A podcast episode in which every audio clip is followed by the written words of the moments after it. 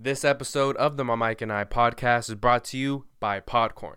Are you a podcast host out there but need an advertisement for your show or looking for someone to sponsor the show but don't know where to look? I can tell you from personal experience back when I first started, I was just emailing companies and brands with my personal email, just trying to reach out to them to get people to sponsor the show. It doesn't really work that way though. Trust me, I've been there, done that. But however, I did come across Podcorn, and Podcorn is a great website that is a marketplace for podcast hosts like myself, as well as companies that want to sponsor on podcasts.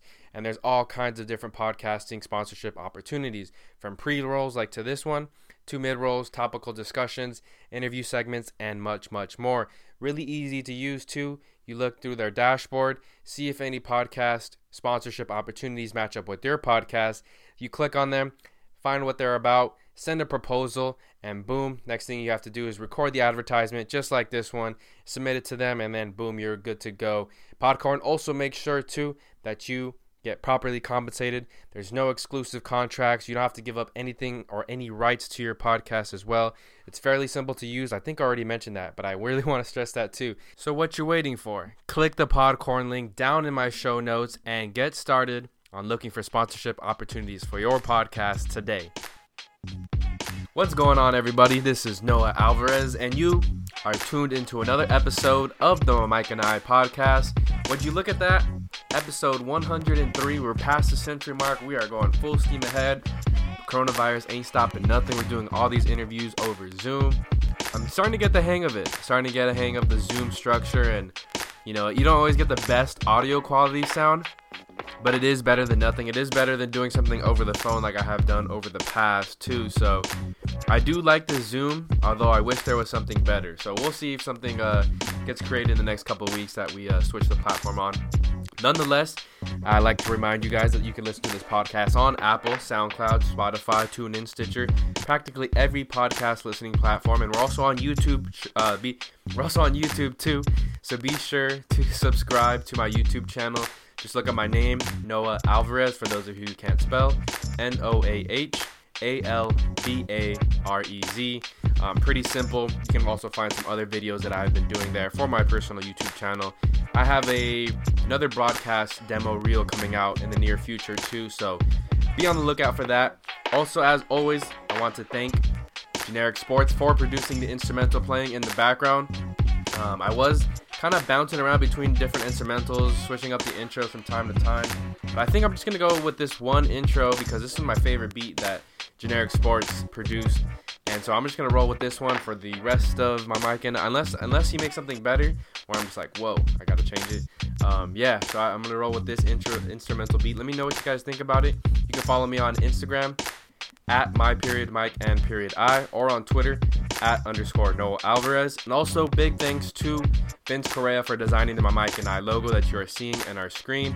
We're also planning on having some merch coming out later this year, as well as just you know he helps a lot too with the the interaction and the what would you say the uh, designs and the graphics that go into the My Mike and I Instagram page that I mentioned earlier at my period Mike and period I. So definitely go give that page a follow if you are on the Instagram platform. Now, before we get into this week's show, also want to shout out really quick you, the listener, and I also want to shout out everybody that's out there pursuing their dreams. I know I know this pandemic can, can kind of be a little bit of a weary time, right? We're a little bit unsure about what's going to happen next, but shout out to the people that are continuing to put in work for their hobbies, for their side hustles, for their passions, whether it's a podcast, a YouTube channel, uh, you know, your art, doesn't matter. I, I appreciate you guys, I applaud you guys, and keep doing what you are doing. Pursue your career. Remember to always chase your dreams, don't chase checks, and you will live a much happier life. Now, we're going to get into this week's episode. It's a relatively long one, but it's cool because it's a double feature. First time we're doing a double feature on my Mike and I podcast. Actually, I don't know if it's the first time, but you know how they used to do double features, and for those older people who used to go to the drive-ins and whatnot, you know how they used to do double features at a movie. Very similar. We're gonna do that structure on this podcast. So for the first part of this double feature, my Mike and I podcast episode 103, I will be chatting with an old KSSU friend, Alec Romero, and we basically catch up, but also talk about the Last Dance documentary that's going on on ESPN. Shout out to 30 for 30. Also, we talk about sports in general, what it could look like in, a, in the near future, Um, and yeah, we just talk about different things. Obviously, sports, our lives without sports during the pandemic. Two big sports guys talking about that. And then we go into this is a special one too. I'm gonna do a little drum roll.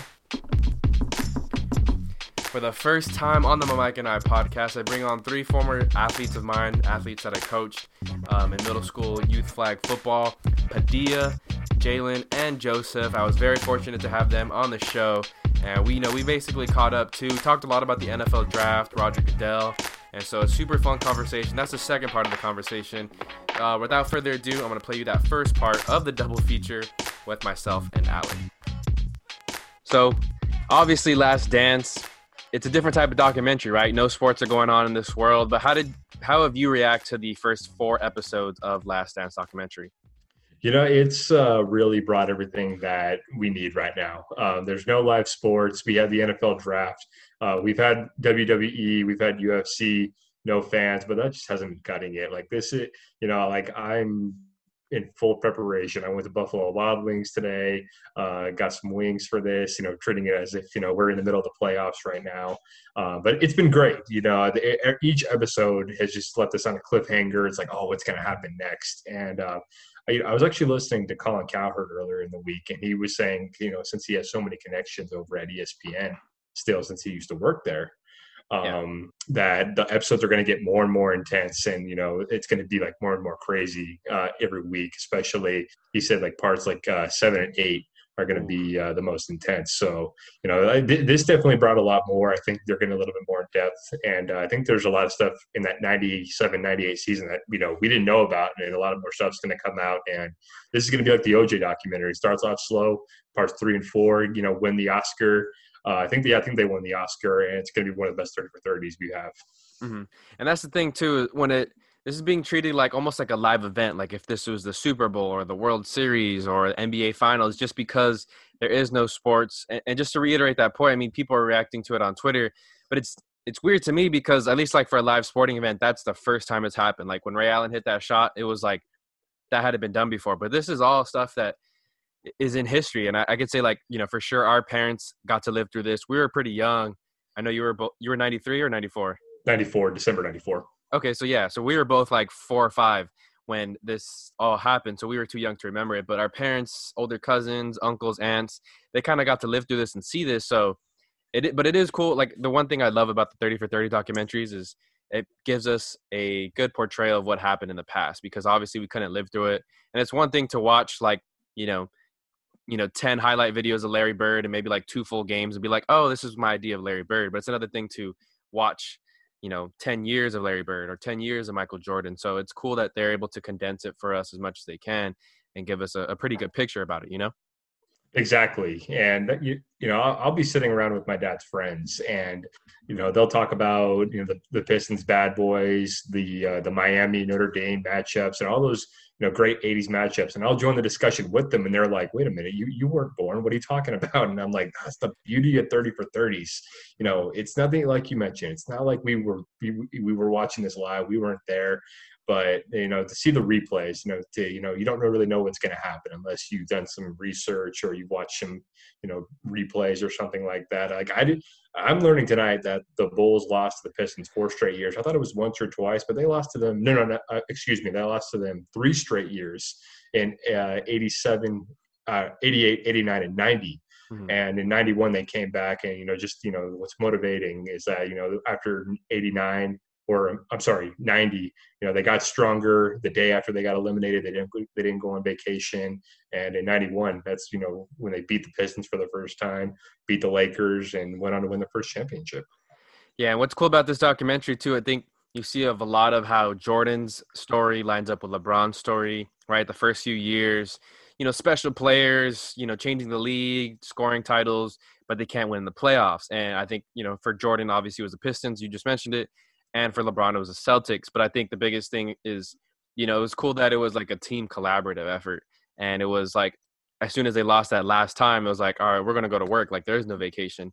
Versus LeBron, who just you know decided to go to Miami, and you know nothing against that. Like, but I, I just think when you compare them head to head, that's always gonna Jordan's always gonna have that point in the argument is that he didn't leave a team. He was like, "Hey, let's get better, guys, and let's work towards this goal." Versus LeBron, like, "Oh, I'm gonna jump to a different team, and now we could beat the Celtics," and you know that kind of thing. Exactly. It just, it's a different mindset they had back then, and definitely a different uh, physicality of basketball. I was watching uh, with my fiance Chelsea, and she was just you know astonished.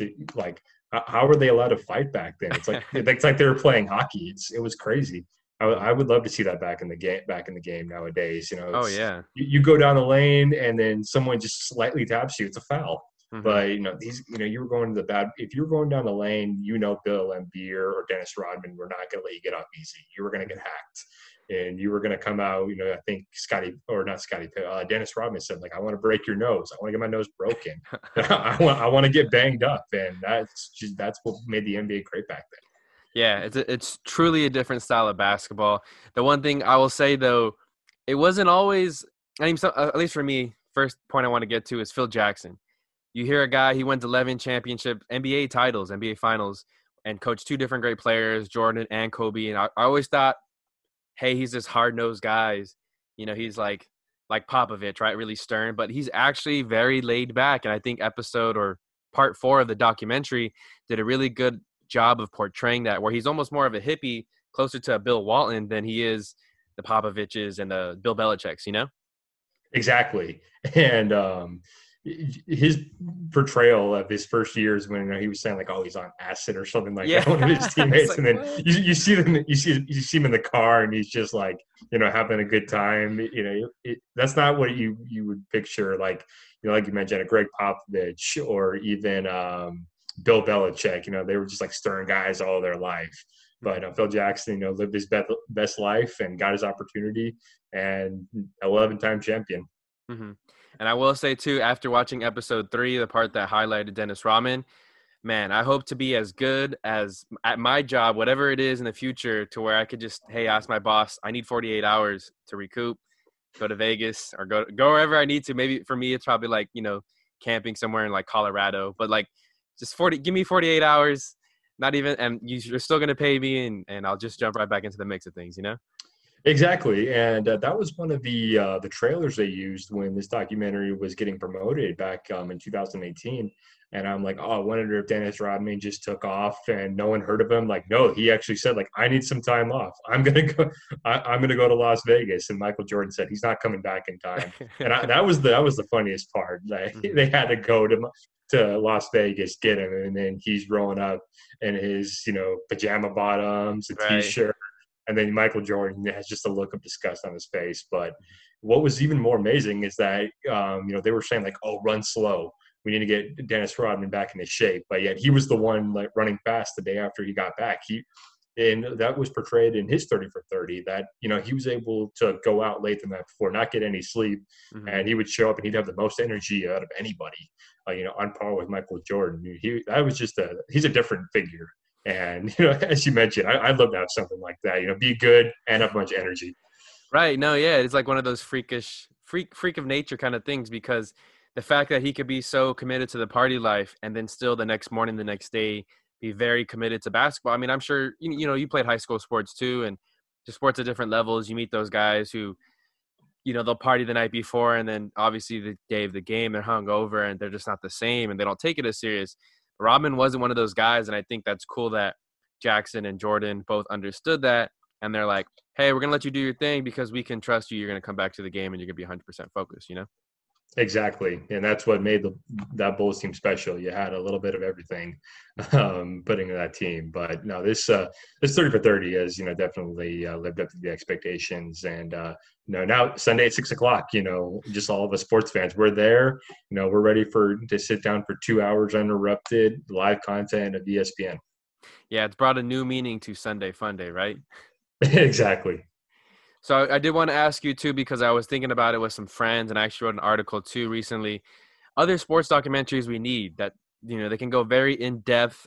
Did you have anything that come into mind when you know, twenty years from now, and we have our kids, and we're like, you know, they're asking about a certain athlete, but you know, hey, let's watch this documentary about so and so because this really portrays the picture. You you know to stay in basketball, we're going to need one on Kobe Bryant. We're going to need one on LeBron James. Um, but you know, going to uh, baseball, I think uh, you know the steroid era is going to be important. You know, just uh, that article that you sent over to me kind of got my mind thinking. I'm like, what stories are are am I going to want the next generation to see? I think definitely the steroid era um, for the NFL. Um, you know what the concussion you know had an impact on sports. You know we've kind of seen some uh, like I think that movie uh, with Will Smith. It's I can't have it. You know what I'm talking about, right? Yeah, I think it's called concussion.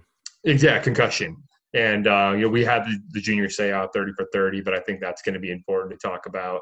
Um, we're probably going to have another. This was the XFL, um, and it, you know, in the time we're living right now, we're going to have a thirty for thirty on how sports were halted right now, mm-hmm. because you know, just as I've been saying, you know, I've been asked my whole life, and I'm sure you have, like, what if there's no more sports one day? What are you going to do? And I've always said that's not going to happen. Yeah. Like, we're always going to have sports. Like, you know, this is de- this is decades and centuries of tradition. Here we are. So I think yeah. that story is going to be important to tell. Oh yeah, hundred percent. I, I think with the XFL thing, they could probably throw in the AAF and just be like, you know, hey, both these football leagues flopped. And I also think too, it'd be important to talk about uh, Derrick Rose for one, because I mentioned in the article, but just you know to reiterate that point, because I, I thought Derrick Rose was honestly on his way to be one of those top five, at least top ten all-time point guards in those first three, four years. I mean, he was just so explosive. I always thought Russell Westbrook had a similar game, but he was a little bit more erratic, right?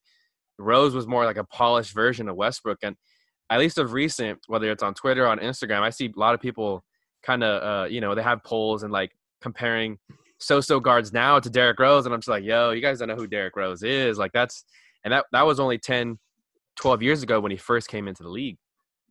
Exactly. And I remember like that 2009 series, the Celtics and the Bulls, where the Celtics were coming off uh, the championship in 2008. And that series went to seven games. I think one, a game four that series went to quadruple overtime. And Derrick Rose won Rookie of the Year. And then 2010, he starts to rise up. 2011, he wins MVP.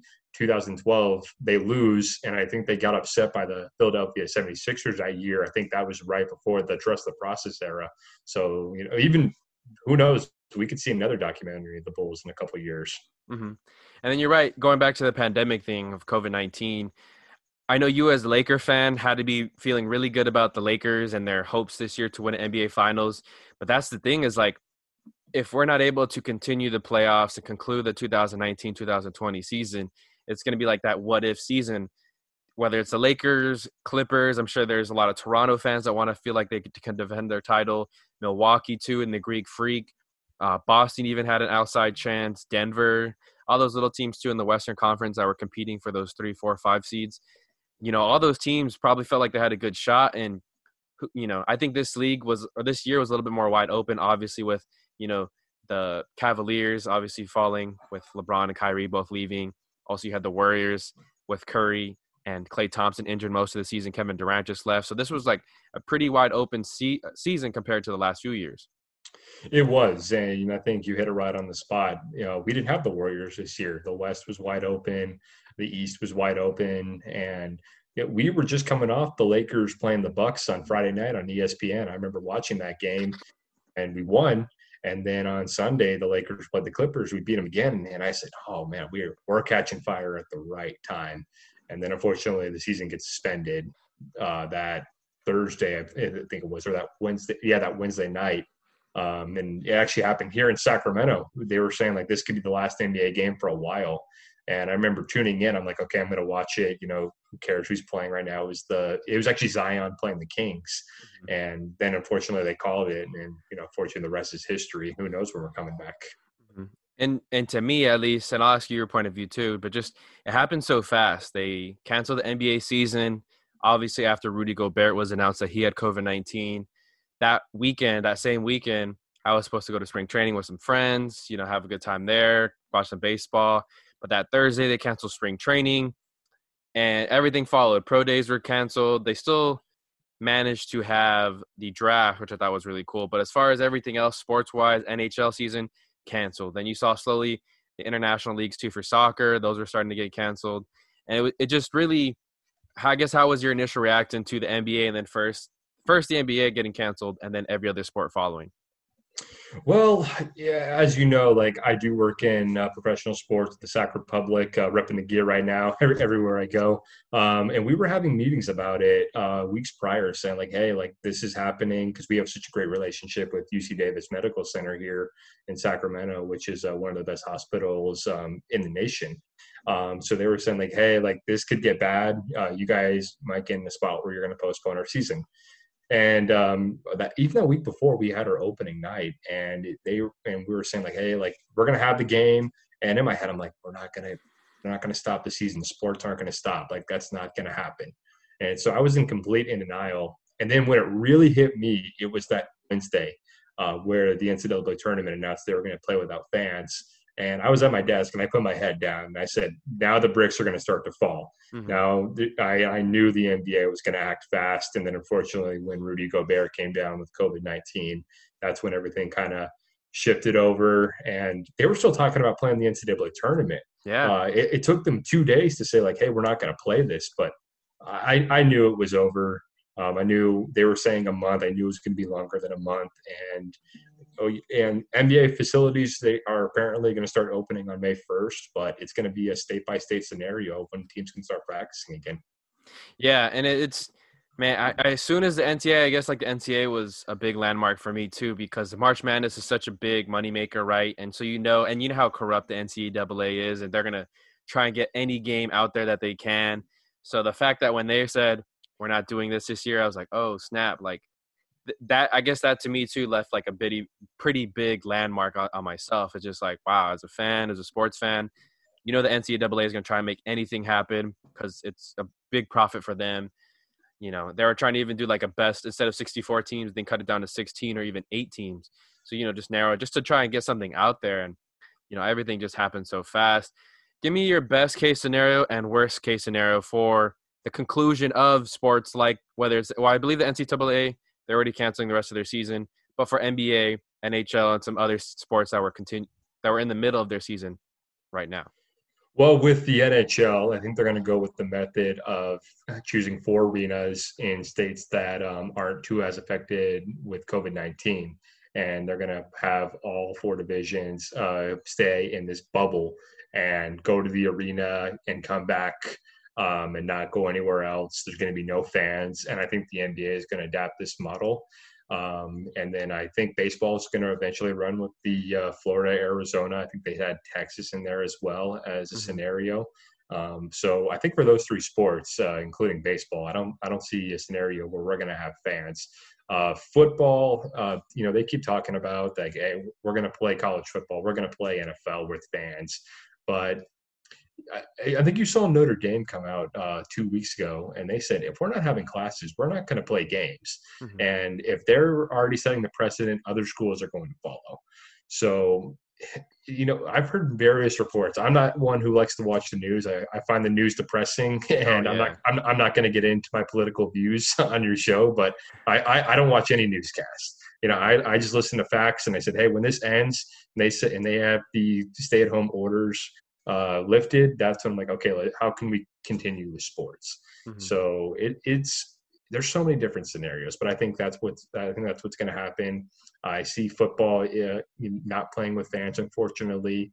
It, I just don't see how they're going to do this about vaccine. And even in my business, working in the USL and partnering with the MLS, um, we have a bunch of our ticket holders saying like, hey, even if you guys do allow fans to come back, like a lot of people aren't going to want to come back. A lot of people are going to be scared. So yeah. there's that scenario as well. Yeah, that's a good point. I know for a fact too when they first opened the gates, whether it's at Angel Stadium or at, uh, to the Rams at the Coliseum, I for sure is gonna give like at least a three month grace period because unless we're all vaccinated, unless there's like hundred percent nobody has it anymore. But even then, we could still be carrying it and not have any symptoms, and then pass it on to our grandparents or to elder people at the stadiums. And you know, I was talking about with some friends. Stadiums are not the cleanest of places, right? Especially nope. football, fourth quarter. You know, you go to the bathrooms. I'm sure people aren't even. I, it, it's just mind blowing to me thinking back on it. I remember being a kid going to football games, baseball games, and you see people like go to the restroom and not even wash their hands before they rush back to their seat because it's a good game or something like that. So, you know, I think for me, I'm gonna t- I'm gonna try and stay. As, I'm gonna still watch sports, but I'm not gonna be there live in person, even if tickets are super cheap. I just for me, it's to be hard to trust. But I think also too, for at least like NBA, MLB, NHL, it gets to a certain point uh, if you keep pushing further and further back let's say they do are able to continue the nba playoffs in august but how does that affect the, the next season right? In mlb same thing. Uh, you know i was talking about it with my friends on a, a podcast that i produced for a friend. If they want to do a 162 game season still for the mlb i feel like that's really unrealistic because if you start anytime after june let's say you start july 1st or on the 4th of july you're going to go all the way into December and potentially even January. Spring training pitchers report, uh, er, I think early February, right? And other players start coming in February. So obviously there'd have to be some grace period. I'm just interested to see. I'm trying to be an optimistic too, but I think almost it's going to be interesting to see how this affects the following season, right? Because I think yes, they can finish the NBA Finals, but at what cost to the 2021, 22, 2022 NBA season? and, and same thing for the MLB, and same thing for the NHL. Exactly, um, and I hope we're not in that scenario. You know, I, I, you know, we got to you know have faith in you know uh, our scientists, our doctors that they're going to find a vaccine, and you know, hopefully by 2021, you know, we can look back on this time and say like, hey, you know, that was a rough period, but now we're back and we have fans in attendance. But stadiums are going to have to change. There's going to be there's definitely going to have to be a little bit more, as you mentioned, a little bit more of a cleaner protocol. Um, and you know, people are high fiving each other all the time. Like that, you, know, you have forty thousand people in a stadium. Like that's not you know very ideal coming out of a virus that has completely taken over our country. So, mm-hmm. you know, this year I think I think it's going to be tough, uh, as you mentioned, but. I think uh, you know by 2021, you know if if there is a vaccine, we're going to have fans in the crowd again, mm-hmm. and it's it's going to change the, the, the landscape of sports, but it's going to change you know the landscape of everything right now. Yeah, I was going to say I think it goes beyond the country. I mean, they canceled the Olympics this summer, and I think you know it'll change how the world is as far as just in bigger, larger places because I think it's going to make it, it's weird because I, I my mom was a big clean freak growing up, so I feel like more people after all this is going to be more of a clean freak, I guess, because of the pandemic, and people are going to take more serious, not just about washing your hands, but I feel like everywhere, everywhere you go, hand sanitizer, right? They might. I was thinking like you know go to a baseball game or a football game, and they might even give you a hand like sanitizer bottle as you walk into the stadium, just so it's like more convenient. Because I think I don't know. I guess it's tough because the COVID nineteen is something you don't see, and like I said earlier, not everyone may have it and show symptoms, but some of us could be carriers and if we go, if we do go back 2021, I would hate to see a small outbreak again once we return to fandom or fans returning back to stadiums. You see a little outbreak because you know people are being unclean and people are carrying it but not um, having symptoms. Yeah, uh, definitely a lot of uh, scenarios up in the air, but we hope for the best. You know, we, you know, we uh, think uh, you know you've always been one to keep a positive attitude as long as I've known you, and uh, I think that's how I am myself. You know, we, we can uh, sit back like ah there's no sports and um, I think think you you have me on Instagram and I was in Buffalo Wild Wings today and mm-hmm. I took a I took a video of you know all empty screens I was like ah man but I'm like no I can't think like that you, mm-hmm. you know it's like they'll be back one day this is for the best you know this is bigger than sports and you know we'll we'll get through this time. Mm-hmm. Is there any place you're really crave whether it's sports related or not or could be B Dubs or a food restaurant? Is there any place that you're really craving to go back to once this is all over? You know, there's that place, uh, Bull Wings, I was telling you about in Elk mm. Grove. I'm, I was, uh, I'm looking forward to just going back there once, uh, you know, time is right, sitting down, uh, having a nice, uh, they have chilled beers, kind of like uh, Twin Peaks with the okay. frost coming out. Um, better wings than uh, Buffalo Wild Wings. Uh, hopefully, uh, no, no one uh, calls me out on that. Um, but uh, that that's one of my favorite places. You know, they always do it right um, with the TVs um, for the best game. They always have the sound on, no music. It's a great environment, a lot of locals, and uh, it's one of my favorite places. So when you come up to Sacramento, uh, we'll have to come up and uh, give them the free advertising right now. So if to show them this. hey, okay, of course, yeah, sounds yeah. good. And How about you? For me, just no restaurant in particular, but just going to a restaurant and sitting down and eating in the restaurant, like more of a fancier, not fancier, but just a sit down waiter, you know, takes your order, that kind of thing. Because the takeout thing is cool. Don't get me wrong. I love supporting the small businesses around me that I have, you know, really enjoyed even pre COVID 19. But just, you know, the fact that I have to eat in my car or take it back home and eat it or eat in the parking lot, it's, it's kind of inconvenient. Like I miss those times where you could just sit down. Hey, what would you like tonight? I would like this, blah blah blah. That whole interaction and even just the ambience of sitting around other people. Kind of, I'm a big people watcher. I like people watching, so even that, like, I miss. Exactly. but uh, one day, right? One day. yeah, of course, one day. So I, I did want to ask you. You brought it up earlier because you're uh, you're working higher up for the FC Republic. What are they still having you do during this COVID nineteen, the social distancing? Well, what I do is uh, group sales. Um, so I'm reaching out to youth sports, churches, performance groups, and uh, try and get to get them to utilize our fan assets. Uh, you know, one of my better sales is selling halftime performances uh, to gymnastics, cheerleading teams, and uh, they have a ticket requirement. So that's how um, you know we hold them accountable uh, to sell a certain amount of tickets. But you know, it's a it's a pretty easy sell. Um, so I'm just getting them excited, like, hey, if, if it's not it's not this year, let's come out next year. So um, they actually uh, haven't had us uh, do any uh, phone outreach for the first couple days. You know, we were still trying. I was able to make a few sales here and there, but uh, you know, last thing we want to do is uh, give off the wrong message that you know, hey, we're still trying to make sales when people are losing their jobs. You know, some people are losing their lives. So we cut that back that aspect, and it was more of just like reaching out to our customers saying like, hey, how you doing? How's your family doing? Is everything all right? Um, and especially with the season ticket holders, making sure they're okay. And uh, we've actually been doing really good staying involved in the community. We've we have a great partnership with Raley's, um, which uh, for those of you who don't know, it's a grocery store up here, and um, they've donated um, uh, baskets of food for the elderly. So all of our front offices got together, taken over a territory in Sacramento, and uh, people can not nominate their grandparents, their neighbors, their uh, elderly aunt and uncles, and we actually drop it off at their doorstep knock, go wait in our car, make sure they pick it up successfully. So uh, that's been uh, had a huge impact on me. You know, it feels great to you know help out people uh, who really need to stay inside at this time. We're very vulnerable to this disease. Um, so that's uh, that's been keeping me busy as well.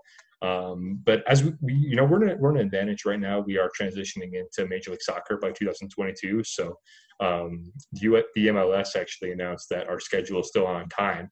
So that was a great article to share with some of my prospects. Um, you know, selling out to businesses, trying to have them excited when they come back to their employees, take them out to a match, and say like, hey, like this is our last season playing at this stadium. We're gonna have a new stadium and play in professional soccer in a couple of years. So um, you know, thankfully, uh, the Republic has been great to us. Uh, you know, as of now, uh, nobody has uh, been threatened to, uh, you know, get their hours cut or lose their job like you've seen other teams in the news do. So uh, it's a great organization to work for, and um, hopefully, once this is all over, we come out stronger. That's great to hear, man. I, I did want to ask you too because they are making the jump from the USL to MLS. you said next season, correct? So what's just the buzz around your fellow coworkers and fans across the city? Because right now they only have one professional sports team, the Sacramento Kings. Now they're going to get a second one at FC Republic. Exactly. Um, so I've been with the organization for about two months. Um, prior to this job, um, I was working for the Stockton Heat. Um, it's the AHL, uh, quote unquote, AAA affiliate to the Calgary Flames. Um, so this has been a little bit of a better market to sell into. It's really really hard to sell hockey in the Central Valley, but it's a lot easier to sell soccer in Sacramento. Um, so there's definitely been a lot of hype. Um, you know, sales is still sales. You know, you got to like convince people like, hey, this is actually happening. Um, but a lot of people are like, I, hey, I haven't heard of this. Like, and then there's some people who are skeptical, saying like, hey, like you guys got to start building that stadium, then I'll believe it. So we're set to have a groundbreaking here in June um, which was supposed to have a lot of people. I doubt that's going to happen now, but it's apparently still supposed to happen with um, at least our C-level executives. Hopefully they invite the rest of the front office to socially distance and come out to the ceremony. Um, but I think with us now staying really prevalent and very active in the community, uh, a lot of people are starting to take notice. Like, hey, you know, they're about to be on par with the Sacramento Kings as far as a major professional sports team here in Sacramento. Um, so there's definitely been a lot more brand awareness. I'm starting to see a lot more Sac Republic gear around town. Uh, bars are starting to have jerseys, the Sac Republic logo up in uh, their restaurants and bars, respectfully. So it's cool. It's it's great to be a part of. You know, we still have uh, this season if we return and next year in the USL playing at Cal Expo, which is the fairgrounds here in Sacramento, but we'll have that new stadium in 2022. I did want to ask, where are they going to build that new stadium? So if you're familiar with going up on I-5 toward Natomas, if you're going toward the airport, Okay. um, once you uh, leave Sacramento area and start heading toward that way on I-5 going north, um, if you're on the if you see on your right side, there's going to be these old rail yard and lumber buildings.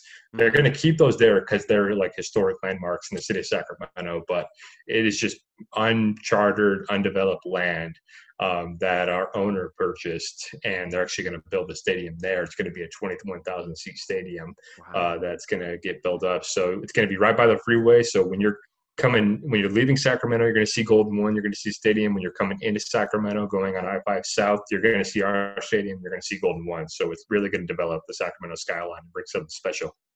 That's nice. So it's gonna be is it gonna be past the Sleep Train Arena in Natomas or a little closer in? A little closer in. Okay. Um, yeah, this is going to be right on the outskirts of downtown. It's going to be about a five minute drive from downtown.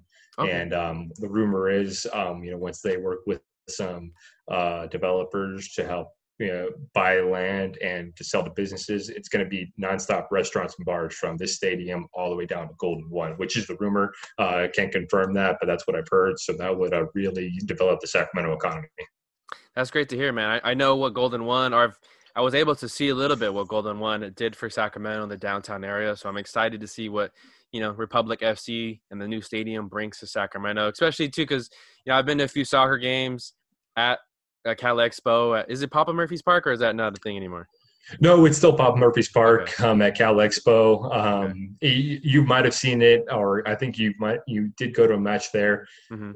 Uh, you, you did, right? Yeah, I went to a few Yeah. games in the supporter Yeah. section too, and that's that's so much fun. Oh, exactly. That has like the uh, European soccer field to it. Um, but uh, unfortunately, uh, now a lot of people are saying like, "What is this?" Like, Mm. it is a makeshift stadium at the, at the fairgrounds. You can't see it from the freeway. You don't know we play there, so Right. that's a little that's a little difficult to sell right now. So you know, we're just promoting the heck out of this new stadium. Yeah, and that's good. I mean, hopefully they do they do put that fan supporter section too because I, I got to go to a few LAFC games and man, that's that that's a whole game changer when you're able to be in that part of the section. I highly encourage anyone who's never been to an MLS game if you're going to go for the first time.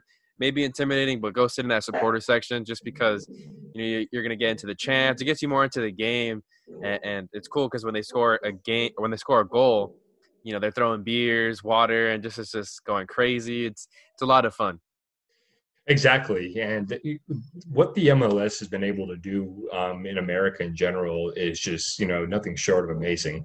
Um, in California alone, um, we've seen the LA since 1994. We've seen the LA Galaxy, the Earthquakes, uh, Chivas U- USA, who were here from 2005 to 2014. They folded. That's when LAFC came in.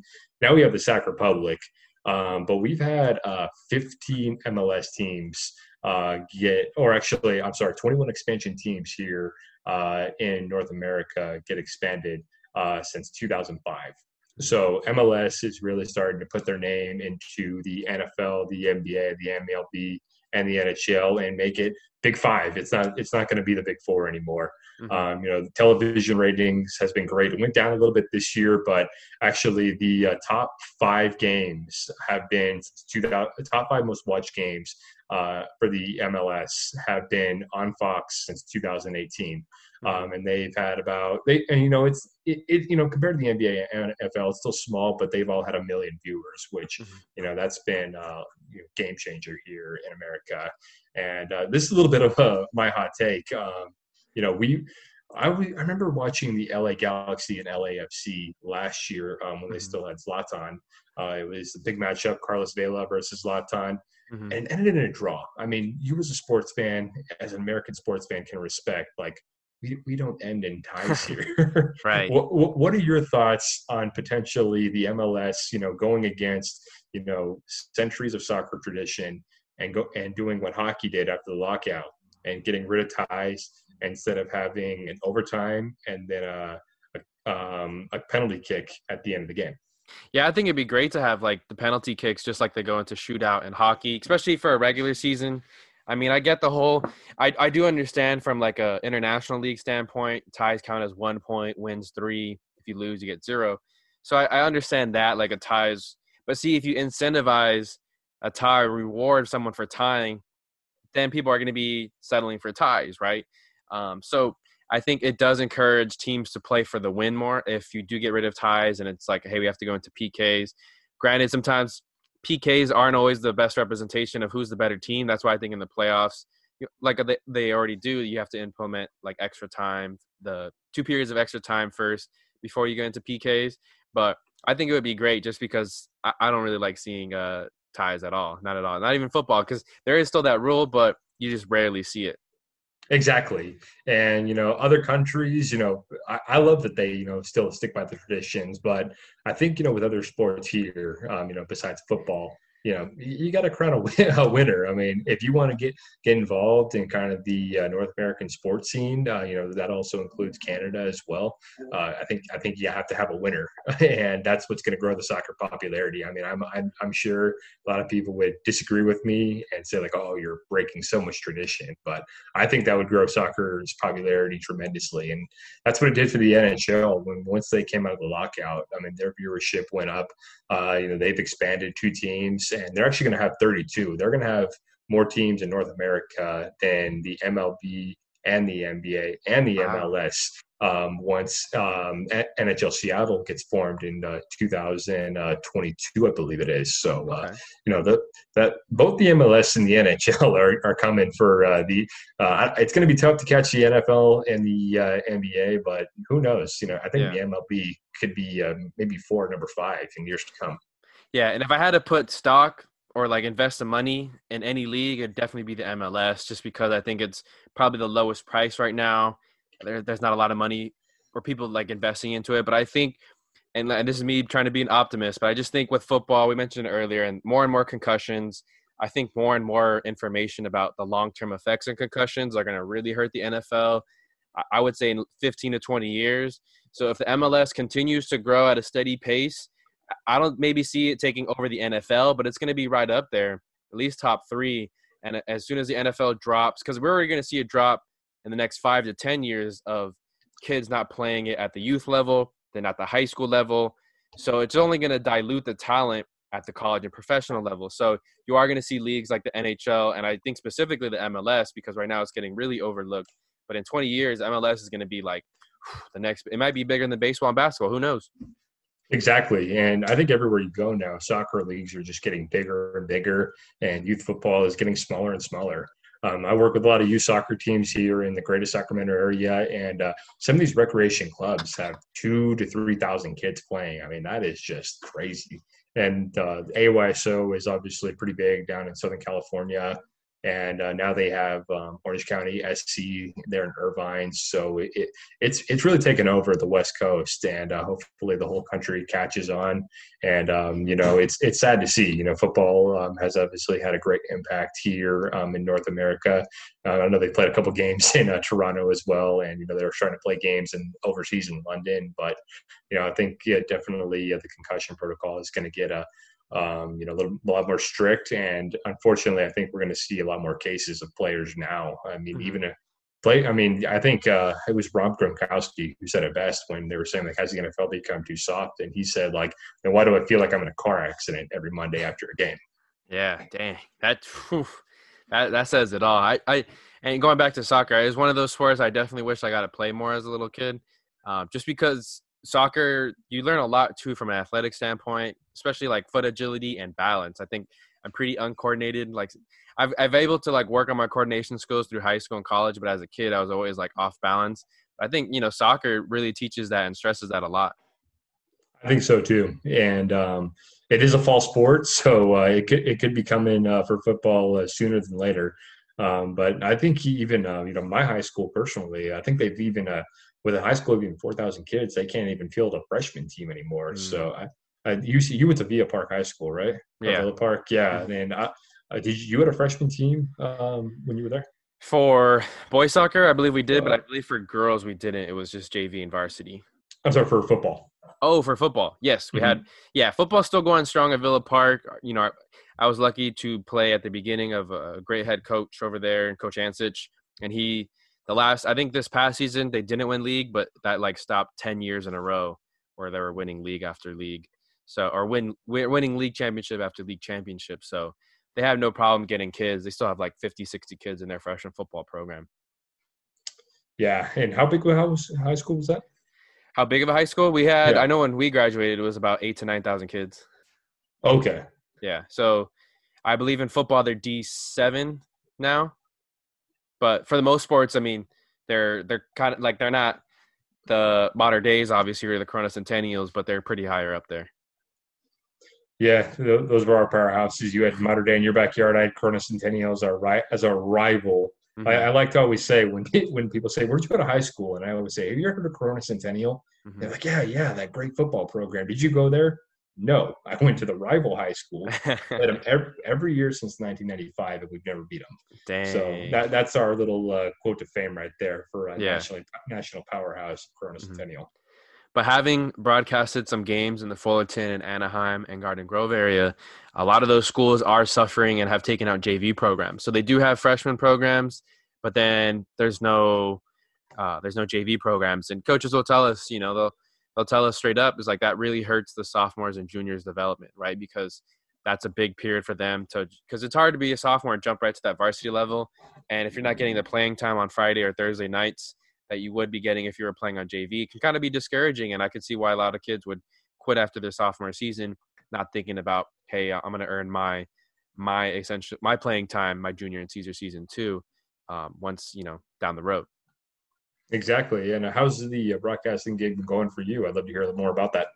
Yeah, it was, it was, you know a class or internship that you sign up for at Fullerton College, and so you know I had the luxury of interviewing a lot of coaches and players at the Fullerton College level, doing a lot of their games. But a big part of what the last few fall seasons and something that I really enjoyed is we would do the, uh, the high school games in the area. And for the most part, it was either Fullerton High School or games at Glover Stadium, which is in Anaheim. And a lot of times the Anaheim the Anaheim teams play there. So like Katella High School, Loara, Anaheim High School, Savanna, uh, I'm, I'm Magnolia. We did a Magnolia game and a lot of times they played Garden Grove schools. I also work with kids in the Garden Grove area too, so at the middle school level. I'm actually going to start coaching high school next year, depending depends on how this works out after COVID nineteen. But you know, so I've been able to hear around in those like three major cities from Fullerton, Anaheim, and Garden Grove, Garden Grove, and you're seeing a lot of dwindling numbers, and to where teams can't even fill JV teams, and varsity rosters are, you know, 35. I've seen small, small rosters, about 35, 40 kids on a roster. And I'm just like, wow, that's crazy. That's awesome. And uh, what any position um, concentrated or just a just a coach? Uh, long, linebacker and safety. So defense. Nice. They haven't told me specifically which one, but they said it'll either be one of those two. So I'm really excited. You know, I I was always more of a. I mean, I wasn't the most physically gifted player, so I had to learn to succeed in different ways, right? It had to be studying the film and you know reading guards, that kind of stuff. So I'm excited to kind of teach that back to kids at the youth level and help them out. You know. There you go. That's awesome. So I did want to ask you too, if you don't mind sharing. You were supposed to have a wedding next weekend. Yep. May second. I mean, how how has that affected just you know their planning for the wedding and how hard was it, and how sudden was it that you had to all of a sudden reschedule to a later date?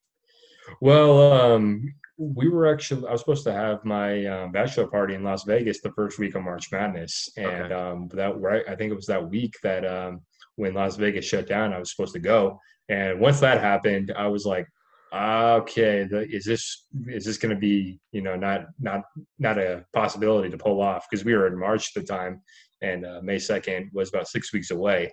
Um, so, you know, we unfortunately made the decision pretty quickly uh, because we knew a lot of other couples. We actually uh, had other couple, uh, some friends' weddings to go to before ours um, who started to postpone. And so to get a date in September, which it's actually going to be September 4th now, um, we acted pretty quickly. And uh, all of our vendors um, were really easily to, easy to work with, and um, you know we weren't canceling on them.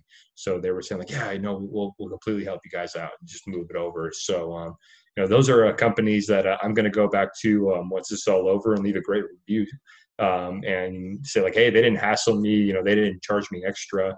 Um, you know, during these tough times, they moved it over. So um, it was great to see uh, all my uh, wedding vendors do that. Man, that's really great to hear. Shout out to those companies for you know being able to work with you through all this. Now, I did want to transfer over to the NFL draft that just happened this past weekend at the time of this recording and the Chargers had the sixth overall pick. I felt like well, our t- my team Carolina was right after you in the seventh overall pick, and I feel like for the first time in a long time, both their teams we're looking for new quarterbacks. We're moving on from Philip Rivers and Cam Newton. How did you feel about the pick, Justin Herbert, at six overall, and just the overall draft for the Los Angeles Chargers? Well, um, you know, unfortunately, uh, Pac-12 quarterbacks have not really uh, panned out recently. And you know, I'm always one to say like ah Oregon quarterbacks, but um, you know, on uh, on your podcast, and I'm not going to show um, you know a lot of bias. You know, I'll, I'll be fair. Um, you know, Marcus Mariota was under a different coach. Dennis Dixon was under a different coach. Um, so, you know, I'm going to give Herbert a chance. Um, you know, what I'm worried about is that he's going to be going to a really young offensive coordinator that we have, Shane Steichen. Um, you know, he did start as uh, offensive assistant Louisville in 2010. Um, and, you know, when we, uh, unfortunately uh, got rid of uh, Ken Whisenhunt um, in the middle of the season last year. He went two and six afterward, and um, you know he he can't take credit that we did uh, beat Aaron Rodgers um, and the Packers, but I think that was a little bit of a fluke game. Aaron Rodgers not certainly play his best that night. So um, that does worry me a little bit. I think um, he will uh, hold, as my dad likes to say, I think he's going to be standing on the sideline holding the clipboard the first year, uh, watching Tyrod Taylor. But there's uh, there's definitely a, a, lot of scenarios. I mean, the Chargers are moving into the new stadium. Um, you know, this is it's a really an, end of an era. Um, you know, there's no more uh, Melvin Gordon either, unfortunately. Um, well, I don't know how much I could say that. Unfortunately, he's the one who kind of messed up the season last year. Right. So, um, yeah, I, am going to give Herbert a chance. I, uh, you know, I, I, as much as I like to say, I don't believe in Oregon quarterbacks. Um, you know, let, us see, let's see how he pans out. He mm-hmm. uh, obviously had a great system down in Oregon, um, so you know, we'll uh, we'll take it one game at a time. I think I don't really expect him to see too too many snaps this year. I think Tyrod Taylor is going to be the starting quarterback, but uh, we'll see how it goes. But uh, how about you? Yeah, I'd love to hear reaction of. Uh, I mean, I, I do read your tweets over Cam Newton. I'm sure that's a little bit of a sour subject still. Yeah, it's very sour because I just think, you know, I think the Chargers handled their situation with Rivers a little bit better. You know, for me, it was pretty rocky since he was put, uh, since Cam Newton was put on the injured reserve back in week two or after week two um, in 2019 season you know, rumors started flying out. Ian, Re- Ian, I remember I hated it too. Ian Rapoport was kept tweeting out and kept writing articles about, you know, Cam Newton is going to be traded, but he wouldn't source anything. It was just like his opinion, but he was reporting it as like a fact, like he had a source. And so, you know, just I remember it was like something I had to keep fighting off all season because I was like, no way you can get rid of Cam Newton. No way you can get rid of Cam Newton if he's healthy, right? That's the big question mark. And I think honestly, this pandemic really like hurt his career in Carolina, and that's what put it to an end. Also, too, I'm sure the, new head coach and a newer owner had a lot to do with it. But I, I think you know if the pandemic didn't hit and they're constantly checking up, doing physicals with Cam Newton, having their doctors check them out, and let's say he is healthy and they think long term he can be the solution. There's no way you get rid of a guy who's you know five years removed from winning a MVP and leading a team full of scrubs on the offense to the Super Bowl. I just think you know there's no way, especially with a talented Christian McCaffrey, because I don't want to be like that Homer, uh, that Homer Carolina Panther fan that thinks, oh, Super Bowl every year. But I think if you have a healthy Cam Newton and a healthy Christian McCaffrey going into this season, you're you're a top ten, maybe not top ten, at least a top twelve, top fourteen team, right? You're competing for a playoff spot. I think there's a good chance, especially if they expand the playoffs to seven teams each conference. There's a good chance you can get a top seven seed. So it was just really heartbreaking too how the front office handled it. Obviously, Ron Rivera goes in the off or in the season. They bring in Matt Rhule. Super Bowl weekend, Cam Newton says, you know, I'm excited, or I'm I'm for sure going to play with the Panthers in 2020. Matt Rhule says at the combine, hey, I'm excited to work with Cam Newton. But then March 17th, that first tampering day period where they can, you know, talk with free agents and stuff, they're like, oh, we're gonna, we're gonna, the the Panthers put out, we're gonna let Cam Newton seek a trade because that's what he wants. And then, of course, Cam Newton responded on Instagram in very angry fashion. He's like, "Don't put this on me. You guys are forcing me to do this. Like, you guys are for." And it just, to me, that just, that was that that made me like so hurt because, you know, they did a similar thing to Greg Olsen. Greg Olsen later reported in a, a report saying that he still wanted to play for Carolina, but they kind of said, "Bye. You know, like here's your things, pack up and leave." Uh, they did a similar thing to Steve Smith. Josh Norman. They you know they franchise tagged him, and then out of nowhere they released him. Uh, they did a th- similar thing with DeAngelo Williams. So I just felt like in the past, and now we're seeing it again with Cam Newton, arguably, if not if not the best player in the franchise's history, top two, right behind Steve Smith. You know, just to force him out like that after I think he's done so much for the community and you, you just hear a lot of people too portray him as like, oh, he's a bad leader. You know, he whines a lot. And it's like that's not true. I feel like he's very he's portrayed really badly in the media. Granted, he is a black quarterback, so that's something I feel like a lot of black quarterbacks deal with. And he was, you know, 2015, 2016, and up to that, he was very showboaty. He was very confident, I guess you could say, and he had a different style of play, very similar to like a the Latinos who play in the MLB and how people are kind of rebelling against that. But I just, you know, to see it all end the way it did, I think that's what really hurt me about the Carolina Panthers franchise. And I'm still a little salty about it. I thought they had a great draft, which kind of got me feeling a little bit so-so about the franchise and the direction they're heading in. I'm I was kind of excited about Matt Rhule, not super stoked, but I don't know, man. It was to see Cam Newton. That's funny too. It, it came full circle because when Cam Newton first got drafted, I still have a screenshot of me on Facebook saying, "Ah, oh, Cam Newton, like, damn, he's gonna be another Jamarcus Russell." Like that was my initial take, and um, so you know, for him to bring us to such a high point, 15 and one in 2016 or 15, and got us to the Super Bowl that year, and unfortunately, it didn't work out. But still, I mean, he took Carolina to a level the franchise had never been to before, and I'm super grateful, and I'm super bummed that this ended the way it did. Exactly, and um, I think uh, the Carolina Panthers. You know, I, I, hope I'm not throwing salt in the wound, but you know they definitely caught some bad breaks in that uh, Super Bowl 50. Um, if it weren't for uh, you know Demarcus Ware and Von Miller coming out for blood that yeah. whole game, that, that could have been a very different uh, outcome you know, with an old Peyton Manning. He didn't deserve. I mean, I'm very anti Peyton Manning, as you can tell. he, he, didn't deserve to win that Super Bowl. Yeah. Um, you know, I, I would have loved to see uh, Cam Newton win. Um, I uh, unfortunately, the one year I did cheer for Oregon to actually win something was that uh, 2011 BCS championship when Oregon played Auburn, mm-hmm. and uh, Cam Newton balled out. Then he balled out that whole year. So um, I've always been a fan for him. I think uh, definitely the media uh, portrays him uh, very poorly. Unfortunately, I think um, he, he's kind of has the same. Uh, kind of like Kyrie Irving. I, I, I feel mm-hmm. like I, I, you know, I, I kind of compare both of them um, you know, to be kind of portrayed the same. You know, definitely they have different approaches, but I think uh, the media has been unfair to both of them and uh, made their uh, teammates turn against them. So, um, right. you know, it uh, definitely it definitely makes you think. It's like the media, the media is here is to report. Um, right. you know, on on the game, and you know, if you're going too in depth in the locker room, you know, are you messing up relationships? So, mm-hmm you know that's uh, that's definitely a little bit of my take on it, and uh, it's unfortunate. I think uh, Cam still has some tank left, uh, uh, gas left in the tank, and I, uh, I, I thought the Chargers were going to sign him. I was pulling for it, but that's not going to happen now. So we'll see where yeah. he goes. Yeah, I'm interested to see where he goes to. I just really hope he ends up in a good situation, whether he's projected as a starter or not. I mean, I, I would really hate to see him be like the Charles Barkley or the, the Patrick Ewings of the NFL because honestly, I, I think he was one of the more talented quarterbacks to ever play the game. I was watching my girlfriend the other day was actually like, "Oh, can you like you know introduce me to football and teach me about football?" And I was like, "Oh, what's a good football game?" And I, I chose the college level, but I chose uh, a, a, game from 2010, Auburn's 2010 season when Cam Newton was the quarterback, and just watching some of the plays he would make there, watching some of the plays he'd make in Carolina. I mean, my goodness, like he he I mean, there's a reason why they called him Superman. He would do some unrealistic type plays just because of his physical gifts, 6'6", 250, and he can run a 4'5", 4'6", and he was outrunning people. So I mean, it's it'd be crazy and fortunate if he ends his career without ever winning a championship. I hope he ends up in a really good situation with a coach that's invested in a coach because the whole time in Carolina, I felt like they kind of used him and overused him and overworked him and didn't necessarily put the right pieces around him. I would love to see him go to a franchise that is like, hey, this is our guy.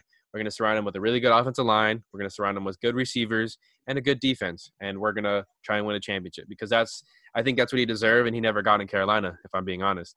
Yeah, I think so too. And um, you know, you definitely heard the reports between him and uh, Ron Rivera, and yeah. uh, unfortunately, when Ron Rivera said he wanted nothing to do with him in Washington, uh, that was already like, okay, what was it Cam Newton or was it the system he was under? So uh, what what are your what are your thoughts on uh, Ron Rivera? Do you think that was uh, it was time for him to go? Yeah, it was a bummer for me to see him go too, just because Ron Rivera, you know, he's Latino. There's not a lot of Latinos to root for in the NFL, whether players, GMs, coaches. So it's cool to see him do his thing on my favorite team. I love that. Um, you know, smart guy too. UC Berkeley, very active in the community. And you know, for him to go to Washington, I'm excited for him to do that because Washington's been a pretty bad franchise. I guess you can compare it to like the Knicks as of late in the NBA, where the the Washington has you know mishandled a lot of situations in the recent years. They haven't put the best teams out in the field. Their owner's kind of a you know a dick, and and so it's just. But I know Ron Rivera. He's like he may not like win you 14, 15 games a season, but you know you're going to compete. You're going to play hard. He's going to emphasize defense, get that mold of you to work hard, be accountable and it, it makes sense too. I, I think he wouldn't want Newton in Washington because they're going through a rebuild of themselves. They also have a terrible O line, so I think it would be you know tragic to see Newton go from one terrible offensive line to another terrible offensive line, and the team probably worse off than Carolina is right now in the middle of a rebuild. So you know, I just think the fit wasn't there for them. But you know, I'm excited. I think Ron Rivera, three years, probably going to have uh, the Washington competing for the NFC East. You never know. I mean, that is uh, definitely a division that always seems to find itself up in the air and has a different winner every single year. I think aren't the Eagles back in the mid 2000s the last team to win that divi- division back to back? I believe so. Yeah, I can't remember. I can't put my nose on it, but I know nine and seven, eight and eight usually wins that league or wins that division most years, just like it did last year. So, you know, who knows? I know the Cowboys did load up and they had a really fantastic draft. I thought um, me not being a fan of them at all, but I think they had a really wonderful draft, and so they're got to be hungry and looking like the favorites in the NFC East this upcoming year. So uh, I got to ask, what are your thoughts on Joe Burrow? And um, obviously, he's already expected to change the Bengals franchise, and uh, you know people are already making uh, shot calls for him to win a Super Bowl in a couple of years. What are your thoughts? Honestly, I, I wouldn't. I would be surprised if he didn't win a Super Bowl in his career. I'm not going to put a timestamp on it. You know, I think first two, three seasons is probably really unrealistic. But what I saw from him at the college level, and it, it is, it is, uh, I guess you could say a little worrisome that it was only one season and he couldn't beat out guys like Dwayne Haskins and JT Barrett. Not saying those guys are scrubs; they were great at Ohio State. But if he was so great, you know, he would have been able to beat those guys out and win a starting position. Transfers to LSU, first season there, has a pretty solid season, but no one's thinking of him as a first round pick. Then goes on this tremendous run, but I, I think a lot of what I saw from his game translates to the NFL. Mainly, biggest thing is like he's not an elite athlete and he's not the biggest quarterback, hardest to bring down, but he's super aware in the pocket, right? Like he senses pressure and he doesn't. He's not quick to just you know start scrambling. He he he knows how to move around the pocket really efficiently, still look down the field and deliver accurate balls on the run, whether he's inside the pocket, outside the pocket. He's willing to take big hits. I think that's something I really like about him too. He's like a feisty guy, but he's not showboaty. I think he's a solid locker room guy. I mean, there's a lot of videos of him doing a lot of like physical workouts and challenging guys in the weight room, that kind of stuff. So I think he's a good leader. Really, really elite pocket awareness, which I think is going to help him in the NFL. And hopefully, you know, a young coach in Zac Taylor and a, a franchise that hopefully in the next couple years are like really invested in Let's build a good offensive line. Let's build a good receiving core and build build a good defense so that in 2024, 2025, we can be competing for Super Bowls. Hopefully. I, I absolutely agree, and um, I definitely uh, see a lot of similarities. Mean, they have two different styles of plays, but of kind of how Cam Newton got his career started. He only played one season at Auburn, and he they had the undefeated season. He wins the Heisman. He's a number one pick. So uh, definitely uh, see the same type of blueprints that uh, the Bengals have in store for him. Uh, I think the first couple years, you know, just like any number overall pick, you know, you got to remember you, you, you were at the bottom of the league for a reason, and right. one player isn't just going to fix that. And I think that's um, you know what also um, the Bengals, what the Dolphins are working on. Uh, for Tua is you know building a wall for him. I think that's what the Bengals need to do as well, um, or else you know and sometimes it's not it's not the quarterback's fault as a rookie. You know, they just have no offensive line. So you know, if you're going to draft a premier quarterback, you know, you better start building a line, or a lot of people are going to start doubting your quote unquote franchise quarterback. Yeah, I think that's one peop- one thing a lot of people underestimate is the importance of an offense and defensive line too. I mean, you look at the 49ers, they got to the Super Bowl because of such a strong defensive line and strong offensive line that could just, you know, pound the ground game like nonstop on almost every team that they face. Even in the playoffs, we saw it. And the defensive line that you know just they could send four guys consistently and they can get to the quarterback, which does wonders for your defensive back group because now you have everyone back there guarding the pass. for the Chiefs, obviously, a little different. Different. They have a generational type player in Patrick Mahomes, but Patrick Mahomes type players are very few and far between. Most of the chances, if you go to Super Bowl, a good team, you know, you you have an above average quarterback or a great quarterback, but not an elite quarterback of that caliber. So I think it does start, you know, at the battle of the trenches, right? And I think like the Colts, had they not had lose Andrew Luck like that, I thought they were going to be in a really good contention for a Super Bowl run because you know they have a really good offensive line. and they did the right thing as far as you know getting guys like Quenton Nelson and Anthony Castonzo just to you know really solidify the offensive line because that just does so much wonders for a quarterback. Absolutely, and uh, this was definitely a high quarterback class. Um, we had we saw Joe Burrow, we saw Justin Herbert, we saw uh, Tua, and then Jalen Hurts. Where did he go? 58th overall to mm-hmm. uh, where where'd he go? To Philadelphia. Uh, Philadelphia, that's right. Um, definitely not what people uh, expected. I remember when he transferred to Oklahoma, they were saying like, "All right, it was Baker, it was Kyle, uh, Kyler Lowry, uh, or Kyler Murray, and now it's uh, Jalen Hurts." Well, Jalen Hurts, I mean, he, he had a potential, he had the potential for a Heisman, but obviously, um, it was a little bit different this year, and uh, he's a lot uh, more different than Kyler Murray and Baker Mayfield. But how do you see his future um, with the Philadelphia Eagles?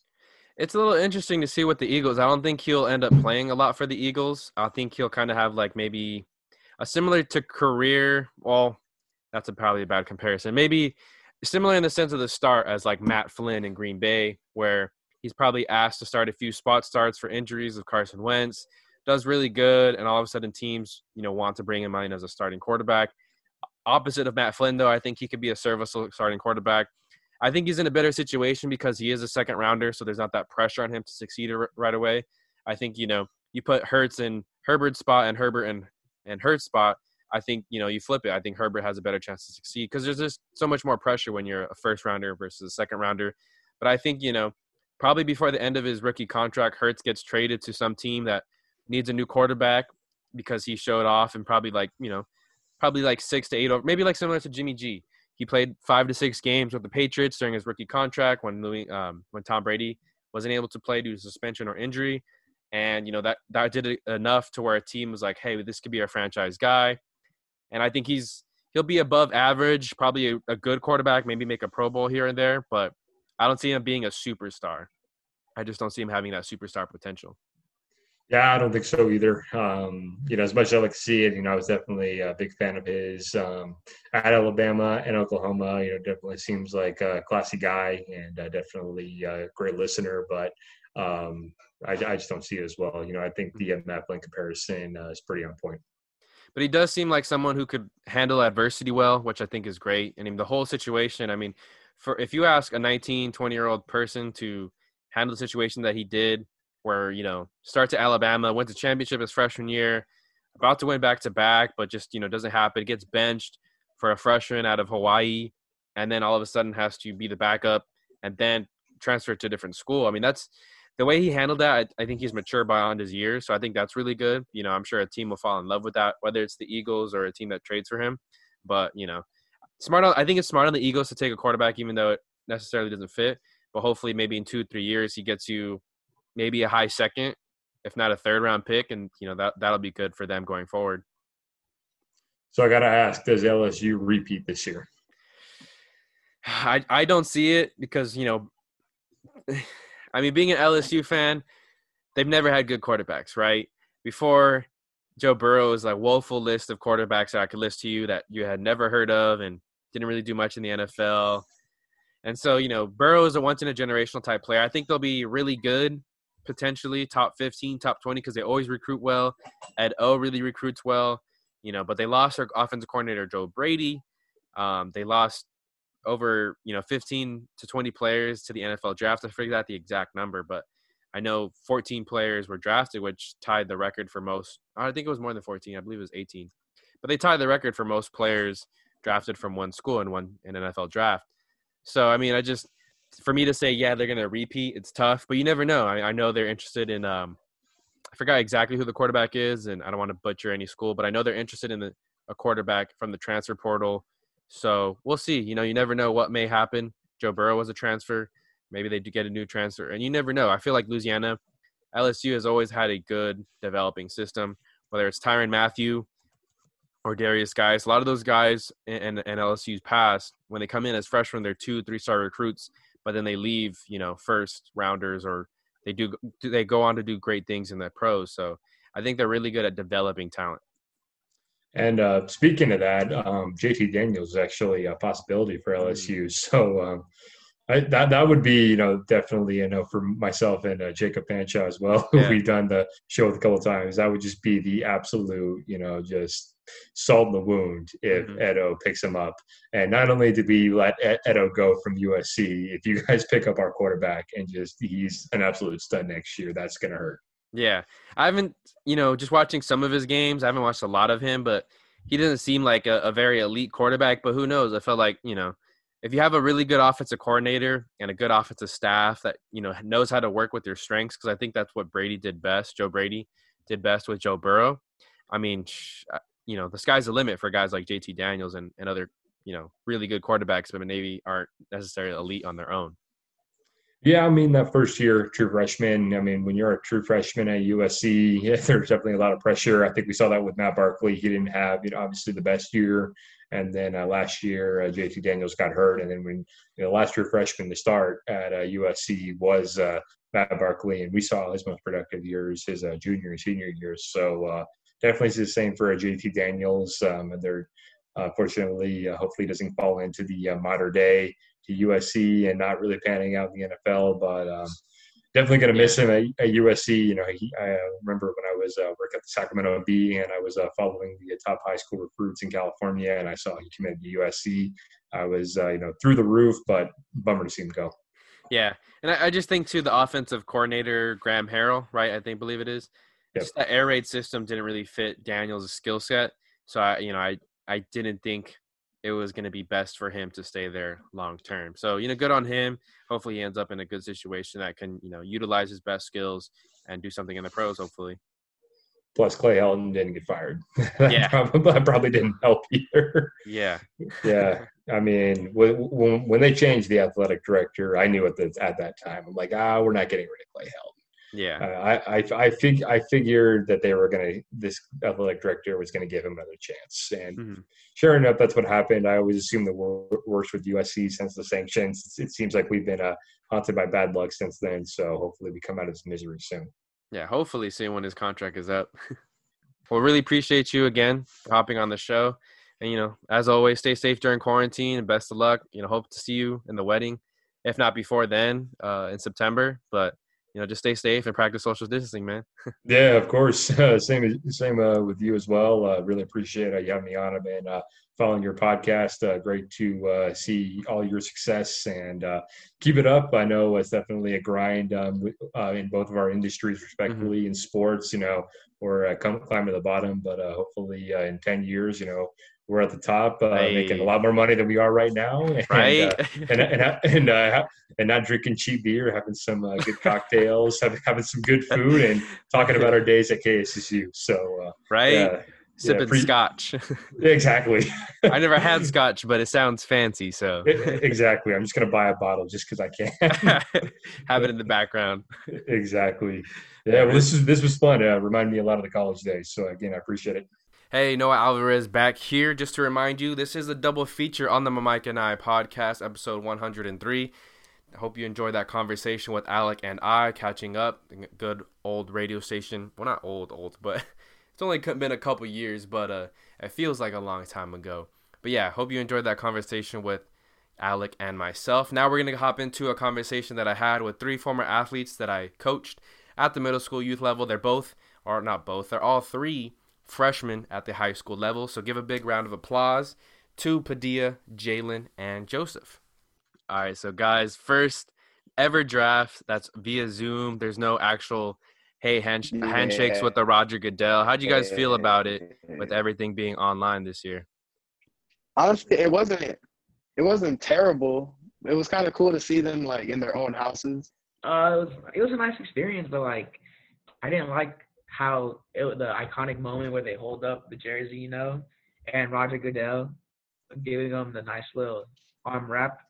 Mm-hmm. It was nice to see how they live without getting the money they receive from the NFL. Like Mhm. you've seen a bunch of varieties of different homes, like apartments, houses. You look at Henry Ruggs' apartment, and you look like Joe Burrow's house, like different, different area, you know. Yeah. And you, Padilla? I mean, like it was dope. You know, the draft is a draft. It's just it was a little different, but like it was still dope. You know, it's still not the same experience, but like Mm-hmm. still like amazing, amazing. Like just to be drafted in the NFL is still the same thing. You know. Mm-hmm. Yeah, I think for Yeah. the the players, it's still going to be the same. But Roger Goodell, I feel like he was kind of corny, just like being by himself in his living room. How did you like that, Joseph? I mean, I didn't really like him only being by himself, you know. Like usually when you hear him say the draft name, you hear the, the team, the fans of the teams scream or boo. I, I didn't really like that part. And then he messed up like Tua Tua's name. Did you guys see that? Man, he had Yeah. all off season to practice. How can he not get his name right? I know. Bro. It was like I don't know. He was just weird. Like he was weird. Like that, that awkward first time you meet somebody and talk to them for the first time. That was him with the draft this year. It was pretty weird. All right, cool, cool. So, first pick, Joe Burrow. Did any of that surprise you guys? I know the teams and like ESPN was reporting that the entire time, but how'd you guys feel about Joe Burrow going number one? No doubt, it was it was gonna happen. I mean, I, I thought for a little bit like Chase Young was going number one, but nah. I feel like Joe Burrow, Joe Burrow did the job at number one. You know. hmm In my opinion, yeah, Joe Burrow Joe Burrow was going number one. He's the Heisman winner. He broke multiple records in the playoffs and in the regular season. And damn, he was holding a hat, a Bengals hat, before he even got called. So hmm nothing surprised me there. hmm I saw you call him a bust too. Do you want to elaborate on that? I don't know, man. Usually the first the first overall have been pretty on the down on the downside. I mean, Kyler Murray got Rookie of the Year. and He was first overall. Don't talk to me, bro. Josh Jacobs deserves that. Josh Jacobs deserves that. You look at Baker Mayfield, he's not Yeah. doing as he's not he's not doing good. Kyler Murray, he's like the middle. I don't know, maybe because Joe Burrow always had everything given to him. He went to a stacked LSU team. High school, he must have had a nice nice Athens high school team. So I think when he goes to the Bengals, I don't know. He doesn't have much assets. So I don't think I don't think he's gonna do good. But Yeah. any good QB would do good with whatever they have. You know. That's true. Yeah, it'll But be a true. It'll be a true test. to had s- Everything given to him. Mhm. I'll go ahead. Now I'll, I'll let you go first, Joseph. Your team picked 12th overall. They obviously had a few big needs, especially one was big receiver. They get Henry Ruggs. How did you react to that? At first, I was thinking they're gonna go CeeDee Lamb for sure, but at the same time, Gruden really loved the speed of Henry Ruggs. He draws comparisons to like Tyreek Hill, and he draws his main comparison is to Tyreek Hill, and I really like, I really like how he's his, him and him are compared to each other because Tyreek Hill is an amazing athlete, and if we can get Henry Ruggs to be like Tyreek Hill, Super Bowl champs in four years, I'm calling it. Hey, okay. Ooh. Bold prediction Joseph. ah, you're funny. You were the Patriots, but you guys don't have a quarterback. Yeah, let's go to you. You let's go to you next, Padilla, because you guys had a pick at 23, but then traded out of it to the Chargers, yeah. I believe. But no first round pick. I mean, what were you doing, or what, what were your thoughts? Uh, I mean, it's Belichick. You know, he's like one of the smartest in the in the league. You know, as coach. So I was kind of going along with this plan, but like when they found out in the second round, pick seven, they went for a safety instead of instead of a quarterback. That's when I was like, that's when I was questioning what was going on. hmm Cause like, in my opinion, like I thought they were gonna go Jalen Hurts or they're just like I like Jalen Hurts too. In my opinion too, like he's like one of my favorite QBs in the draft, and I don't know, like they just didn't go through. You know, mm-hmm. What do you like most about Jalen Hurts? he can do anything really. Like he can he can run, he can throw. He's a he's strong. People were kind of like referring to him as Taysom Hill because like he can really do anything. Yeah, I think he's a better thrower and passer than Taysom Hill. Taysom Hill probably couldn't throw 30, 40 times a game, but I think Hurts can for sure. Yeah. And then you, Jalen, San Francisco had two picks in the first round. Not a lot of picks this draft, but they had two in the first round. Kinlaw and Brandon Aiyuk. What you Mhm. thinking? You know, I was I was really confused when we did come back and draft a D tackle, but then again, it did make sense because we traded DeForest Buckner, who was getting paid a lot of money, so that saves up cap for just another DeForest Buckner, if not better, younger. Maybe we can grow around that. And then I feel like we were waiting on Justin Jefferson, and then as soon as he was gone, we that's when we decided to trade up to get Brandon, and you know, 80, 80 inch uh, reach, can't go wrong with that. Yeah, that's crazy. And you said it best too. When you get older, you'll learn it's all about the money, right? I mean, they're gonna have to pay George Kittle soon and Nick Bosa in a couple years, Yeah. so it makes sense to get ahead of it now. You have a younger guy who's on a rookie contract in Kinlaw, and probably could do, if not the same, maybe slightly less than what DeForest Buckner was doing, and you don't have to pay for like a fraction of the cost. Aiyuk's really exciting too. I mean, he could do a lot, a little bit returning. People compare him to Deebo Samuel, and we already know what Deebo Samuel could do in the 49ers Mhm. offense. So two Deebo Samuels, like that's crazy. I really did want CeeDee though, because we we lack big receivers, but I feel like Kendrick Bourne will be a nice um, red zone target for this year. And then Joseph, I forgot too. The Raiders had two picks at 19, I believe it was. They went and got Yeah, Damon 19. Damon Arnette from Ohio State. And a lot of people were shocked. I mean, what were your I thoughts? was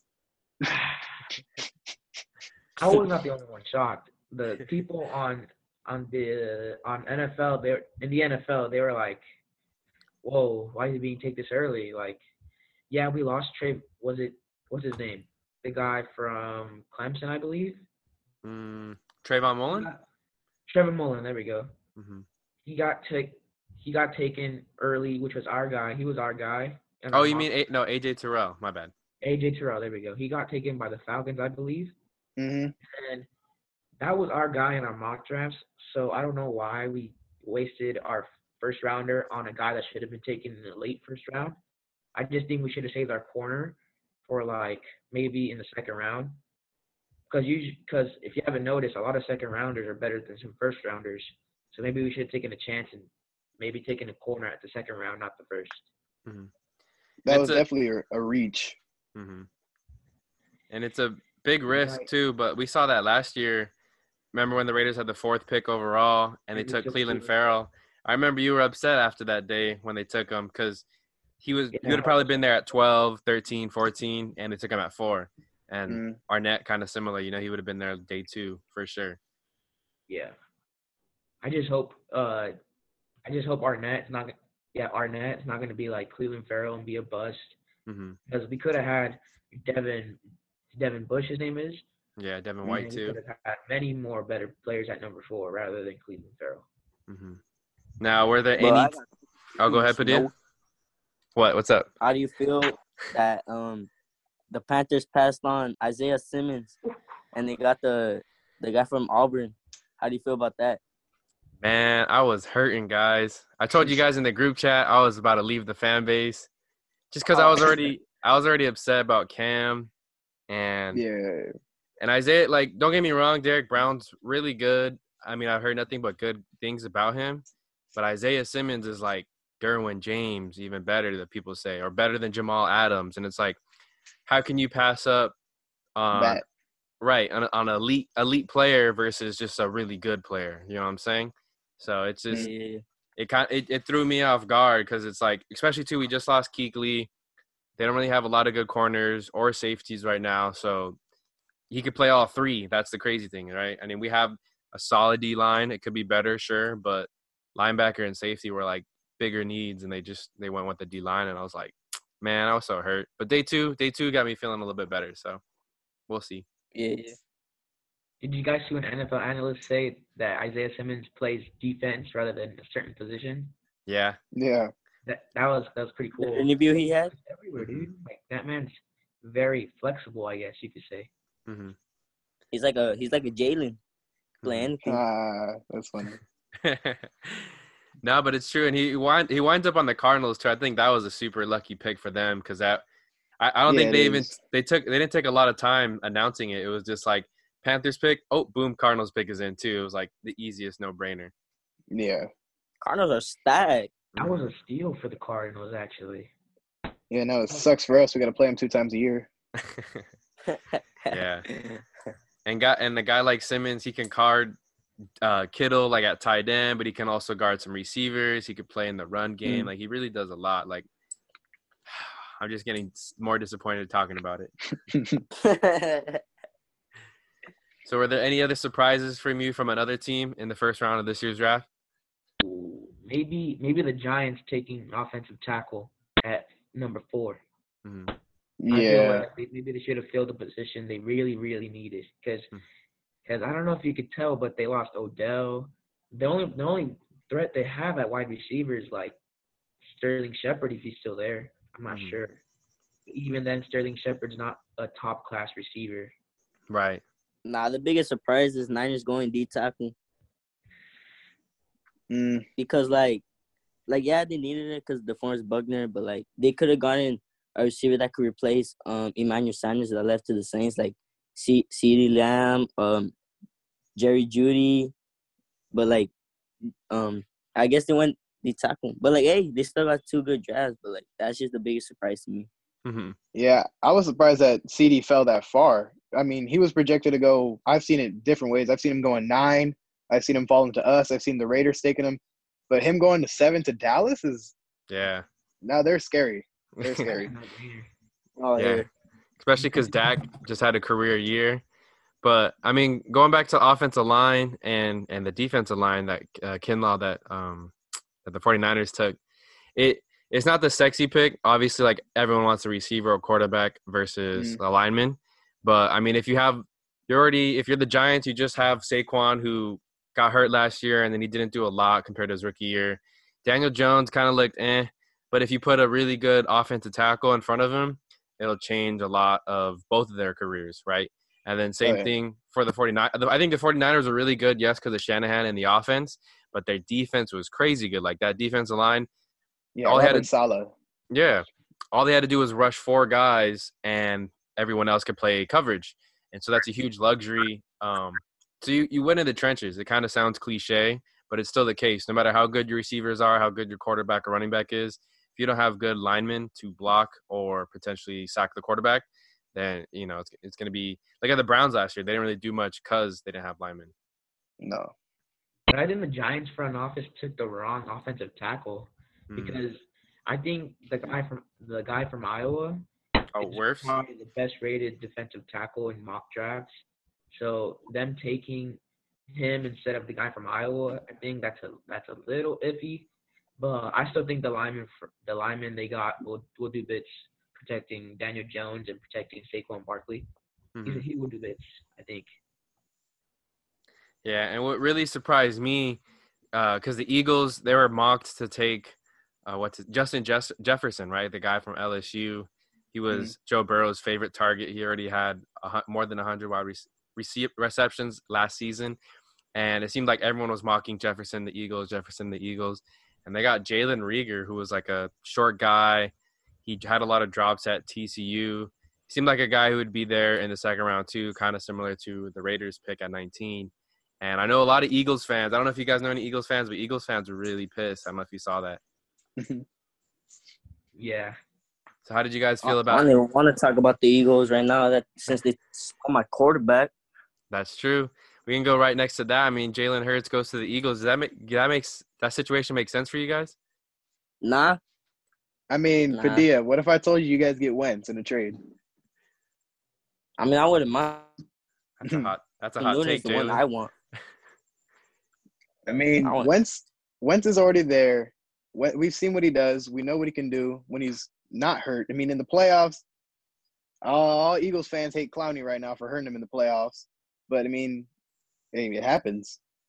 They didn't. They didn't have Nick Foles when they needed him. Mm-hmm. Okay, so imagine this. Let's say Wentz goes down, hopefully not. But let's say Wentz goes down and Jalen Hurts comes in, starts doing good. What do you guys think will happen to Carson Wentz? You think he's bye bye, or think you're gonna slot him in? Say they Nah, he's gonna demand a trade. Same thing Maybe. that happened to Foles. Yeah. yeah. And I think if you're the Eagles too, you want to take the younger guy in Hurts, and you want to take the cheaper guy in Hurts, right? It's all about the money. They just gave Carson Wentz a fat contract, so if they can move him and settle for Hurts, if you know he comes out and has a good game, that's a big if. But I, I think mm. obviously you have to go with the cheaper option. You know, Yeah. Yeah, I think the only reason they didn't go with Nick Foles is because he was already a veteran. He was going to demand a bigger contract than Carson Wentz, so it didn't make sense to go for Foles, who's older and has less ex- or more experience, but not great experience compared to Carson Wentz. You know, yeah.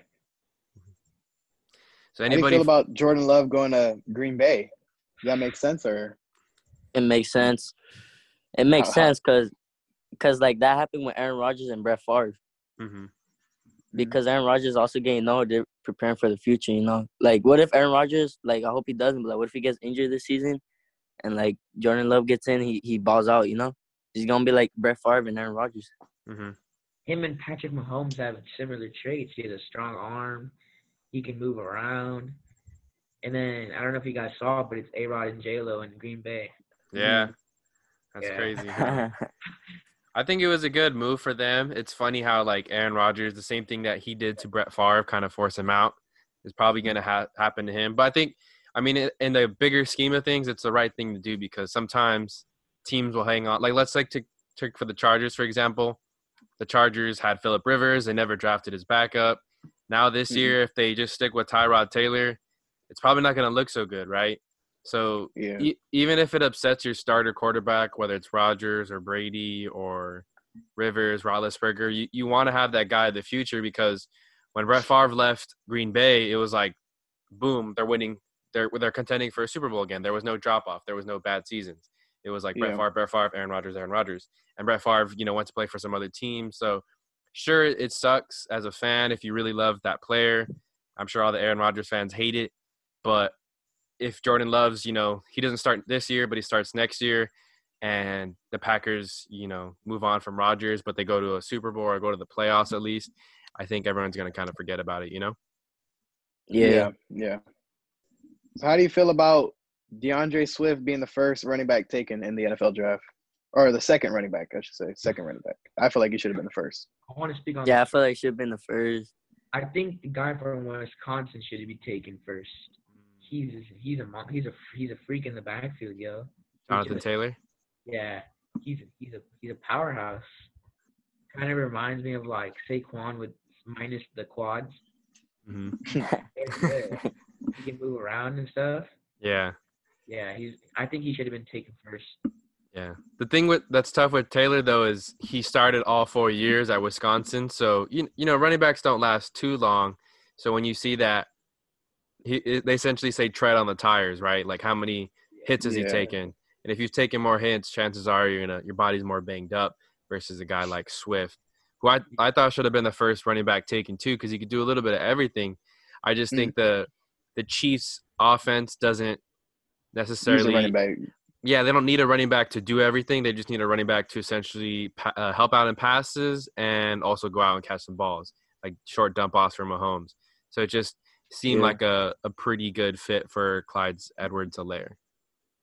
Yeah, yeah. Did anybody fall out of the first round that you guys were really surprised by? Xavier McKinney, Hmm. easily. For me, maybe T, Yeah. Uh, Tee Higgins, the wide receiver Oh, yeah. for Clemson, I think. Oh yeah, yeah, yeah. Yeah, yeah. Maybe him instead of Jalen Reagor. Yeah, That made that makes more sense to me than the original pick. but it's really good for Joe Burrow in Cincinnati. I mean, now he has like a number one receiver Yeah, if AJ Green can't stay healthy. yeah, you're right. Probably not. hmm What about you, Padilla? Who surprised you that was in the second round that should have gone first? Uh, Jalen Hurts. Hmm. You really I'm like telling you, Hurts, huh? man. You're yeah, I love Hurts. Hurts. I love Jalen Hurts. That's my man right there. I told you Patriots should have gone 23rd. I mean, if they didn't trade. But right now, like we had him, like, like I feel like Patriot fan base would be like calm, you know, like oh we don't need a QB. It would take a little stress off of um Patriots organization knowing that they got a QB now. But yeah, Jalen Hurts for sure. We need to get you a Or Jalen also- Hurts poster in your room. Um, Also, um, Trevon Diggs. Mm. yeah, I feel, I feel like he should have gone first round. Yeah. when I was looking at um one of the last mock drafts that came out before us trading the 31st with Minnesota, he w- we were supposed to take him, and it's kind of surprising how he fell all the way down to um in the 50s, 51 Mhm. after you know a couple a couple of DBs went. Mhm. And it was, I think, like AJ Terrell going so early to the what was it, the Falcons that took him early, Yeah, the Falcons took him early. Mm, yeah, and then the Raiders taking Damon Arnette. Also, the Eagles taking Jalen Reagor. Those, I think, those three picks in particular kind of really screwed it up for three guys that should have been in the first round versus those three guys that probably would have been there at least in the second round in most mock drafts, right? Yeah. wouldn't say late second round, maybe Yeah, yeah, yeah. second round, Mhm. but I don't think they should have belonged in the mid first round area. That's what's tough too. You know, if you're like Atlanta Falcons and you really like AJ Terrell and you don't have a pick in the second round or you don't have a good pick in the second round where you don't think he's going to be there, it's kind of like Yeah, it's- you kind of like leave, you're left in no man's land. You either want to try and trade back or you just have to take that. If he's your guy and you're convinced, you got to just take him early and, you know, accept the hate. I was really hoping the Raiders get a second rounder because I've seen a lot of good things about Mayock liking liking Hurts. So I thought maybe since we had, I think we had two third rounders already, maybe a swap, maybe a third and fourth rounder for a second rounder, Mhm. take Jalen Hurts. But then again, the Raiders already have too many QBs on their roster, Yeah. so I didn't see that likely. And I was really surprised that Yetur Gross Matos was still on the board. He was a guy too that was projected as early as like 17, 18 to the Cowboys area. And so the fact that the Panthers got him at 38, that kind of that really changed my mind on them just cuz I was like pretty stoked that we got a first round guy early in the second round instead, you know? Yeah, I'm telling you, when the when the gen when the front office of the Dallas Cowboys saw CeeDee Lamb, their eyes exploded, dude. Like Mhm. no doubt, CeeDee Lamb, Oh yeah. another weapon for Dak Prescott. We'll miss him by three yards, but it's all right. no, but they have CeeDee Lamb, Amari Cooper, Zeke Elliott, and Michael Gallup. That's a pretty dangerous offense. Let's talk about Patrick Queen. Now the Ravens, I feel like they don't have a hole on their defense anymore. Mm. They they traded Calais Campbell for a fifth round pick. Like, what was Jacksonville doing? I no idea.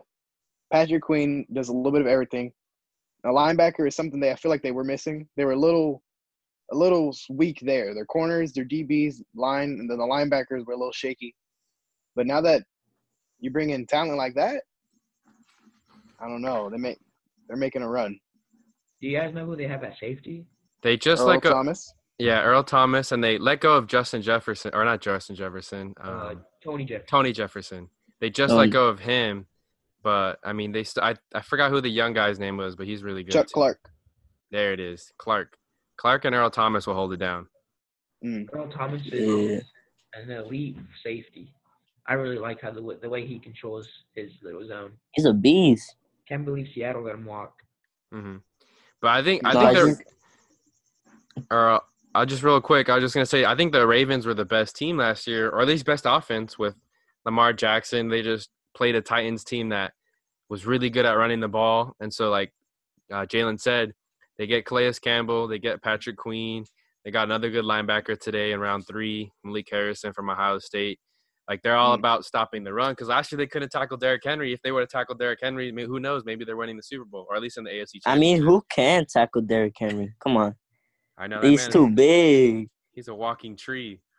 I guys know. the playoffs when he turned around? I think Earl Thomas used him as a dummy. Yeah. Yeah, that was bad. Use him as another Yes. blocker. I felt bad. I think Earl Thomas too. That week he said, "Oh, I'm not afraid to tackle Derrick Henry." Like on a tweet. Yeah, I bet he regrets that. I didn't. Who else did? What other teams did you really like? The guys that they were able to get in the draft. The Miami Dolphins. The, oh, yeah. The Dolphins won the draft in the first round. No doubt they won the draft the first round. hmm Yeah, pretty easy. Not easy to do, but it's a little easier when you have three first round picks for sure. I think they No, traded yeah. their third one. I think they swapped it with someone else. I'm not sure. They probably did. Let me double. Oh yeah, was it Pittsburgh? I think it was the 18th pick. Was it? I think Oh, it was. They swapped it with Green Bay, but they still picked 30th in the first round. That was their third pick. Oh, okay. So they got Tua Tagala- Tagovailoa ah, Tagovailoa at five. We got 18 Austin Jackson from USC, and then they got another hard name to say, Noah Igbon Nan- Yeah. Nanji. I don't know how to say that from Auburn, in the corner though. I feel bad for the guy making the jerseys. I know, right? They got they're making Tagovailoa. They're making Noah, whatever. I'm sorry, but I'm not gonna pronounce it wrong. yeah, I I tried to, I tried to, but I butchered that one. I'm pretty sure it was really bad. Someone else I think they slept on is Michael Pittman. Hmm, Yeah, he. I think he's gonna be just like Juju. yeah, They're they're alike in so many ways. I think even him for Jalen Reagor, because I really I don't like the way Jalen Reagor drops so many passes. Hmm If you really work with Michael Pittman, turn him into Juju. Uh, who is it? The Eagles have a great weapon for Carson Wentz. hmm No, I know, but the, he he wound up on the Colts too, and I think uh, what's Michael Pittman Jr. will do a really nice job on the Colts. Whoever, whether it's well, it's probably going to be Rivers this year, but if it's Brissett or whoever is in the future, they're gonna really like Michael Pittman. I think he could be. He's probably my sleeper for rookie of the year next season. Ooh, really? Ooh. Offensive rookie, yeah, I think so. Damn. Why do you think Baltimore took uh, J.K. Dobbins late in the second round? I don't really think they need a running back at this point. So they seen J.K. Dobbins still on the board. I mean, you can't. Excuse me. Can't really pass on J.K. Dobbins. He's a. He's a. He's honestly one of the great, one of the best running backs in this class. So I Yeah. think getting passed on that sort of late is they no doubter take him. Yeah, yeah. And I think it, it sucks to say, but like I said, it's it's a business, right? So if you can get a younger guy that's better, Mark Ingram costs a lot for them because he's not a rookie anymore. So Yeah. I hope they don't cut Mark Ingram because I really like Mark Ingram on that team. But Oh hell yeah. J.K. Dobbins is pretty similar to Mark Ingram in style. Like they're both power runners. Uh, I think they fit that offense pretty well. And it's like, are you going to give one guy 10 and the other guy 12? Or, you know, can you just give it the main guy 20? So I don't know. We'll see what happens with Mark Ingram because he does cost them a lot of money. And if you can use that money somewhere else. But that's kind of like what I think is going to happen if they're probably going to release Mark Ingram and then just go with the cheaper option in Dobbins. What else I think is going to happen is the Patriots really lack a, a sort of mid caliber slash high caliber quarterback. So maybe if maybe maybe they release Julian Edelman and probably pick Oh up. hell no! Don't even no uh-uh, no no don't even don't even say it. No no. I just think He's the only loyal one left. Gronk didn't even want to play with you guys no more. Bro, Gronk, Gronk, Gronk broke my heart. Both of them broke your heart, huh? He was like, I don't retire. He didn't want to retire from football. He just wanted to retire from the Patriots. And just wait for Yeah, I Brady. know that broke like man. but- If Julian Edelman leaves, I, I'm done. You know, I'm not watching football that whole season. Las Vegas needs some new fans. We just Right. blue cities. Nah, I'm good. Y'all need fans in general. Okay. so Padilla, Wide receivers in general. Yo, so Padilla, since, since you're the only Patriots fan here, would you rather have Cam Newton play quarterback for you guys? Would you rather have Jameis Winston play quarterback for you guys next year, or stick with the guy that they have and Jarrett Stidham? Cam Newton, no cap. Cam Newton has Super Bowl experience, playoff experience. He just has experience, like overall, you know. Mm-hmm. And like, he's just dangerous too. Like he can run, he can throw. He's big. Like he can just do anything. Also, Mhm. I don't want I don't want Patriots leading interception with Jameis Winston. You know. Yeah, He had 30 touchdowns. Don't sleep. and he got the eye surgery. Yeah, so he's gonna see now. He got the eye surgery, but Brady's replacing him. Come on. Now going to where Brady ended up, what do you guys think about Tampa Bay? Do you guys think they're Super Bowl bound, playoff bound, or not going to even make the playoffs? They I are feel like playoff bound. I feel like playoff bound because like, like look at the Browns. They thought they were going Super Bowl, but you know they didn't even make it to the playoffs. But I don't know because also they have like a good a good QB. You know, maybe maybe maybe Super Bowl, but I'm just saying playoffs right now. Okay. What about you, Yeah, Jalen? maybe. I am in love with the Tampa Bay Buccaneers. I'm gonna be honest. They have- Bandwagon. No, I can't be a bandwagon. I'm a Niner fan. You know, they're in the same division, or you know. But if I were to, if I were to like, pick a favorite for the NFC this year, it's definitely the Tampa Bay Bucks. hmm They're the only offense that can keep up with the Chiefs. Then, then their defense is only going to get better. Shaquille Barrett should have won Defensive Player of the Year. Mm. Sorry, Padilla, but you know, Hey, I mean- hey, bro, Stephon. Oh, my- you can't go wrong with Stephon Gilmore. Come on. Both good options. I think by the time Tom Brady's second year with the Bucks comes around, maybe Super Bowl bound. But I think this year they're gonna need to sort of like adapt, I guess. So maybe I think playoff contention for sure this year. But next year, I think Super Bowl Super Bowl bound maybe for sure. hmm Yeah, it's tough too because they they play in a tough conference, at least, or a tough division. The Saints are still going to be good. Falcons are probably not playoff team anymore, but they'll be like a seven and nine, eight and eight team, nine and seven. Panthers are hmm. probably six, seven win team next year. Panthers. Yeah, they'll- they're probably like a six, seven win team next year. but is McCaffrey just carrying that those six games? Yeah, my yeah, probably he's winning them five for sure.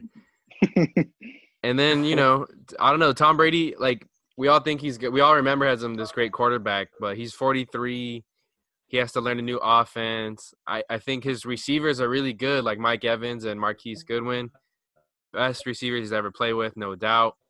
Um, and they got Gronkowski back. He doesn't even have to be the main guy. They still have OJ Howard, I think. So they have, yeah, he probably has his best weapons, but I don't know. I feel like if he takes one or two hard sacks, it's gonna be a wrap for him because he's so old, you know. It's gonna be But hard Randy to take Moss retired two hard kind of sacks. kind of later too. Mm. Randy Moss kind of retired at the old age too, and he was a receiver, and he still did well. That's true. Yeah, that he'd be the man to prove me wrong, Tom Brady.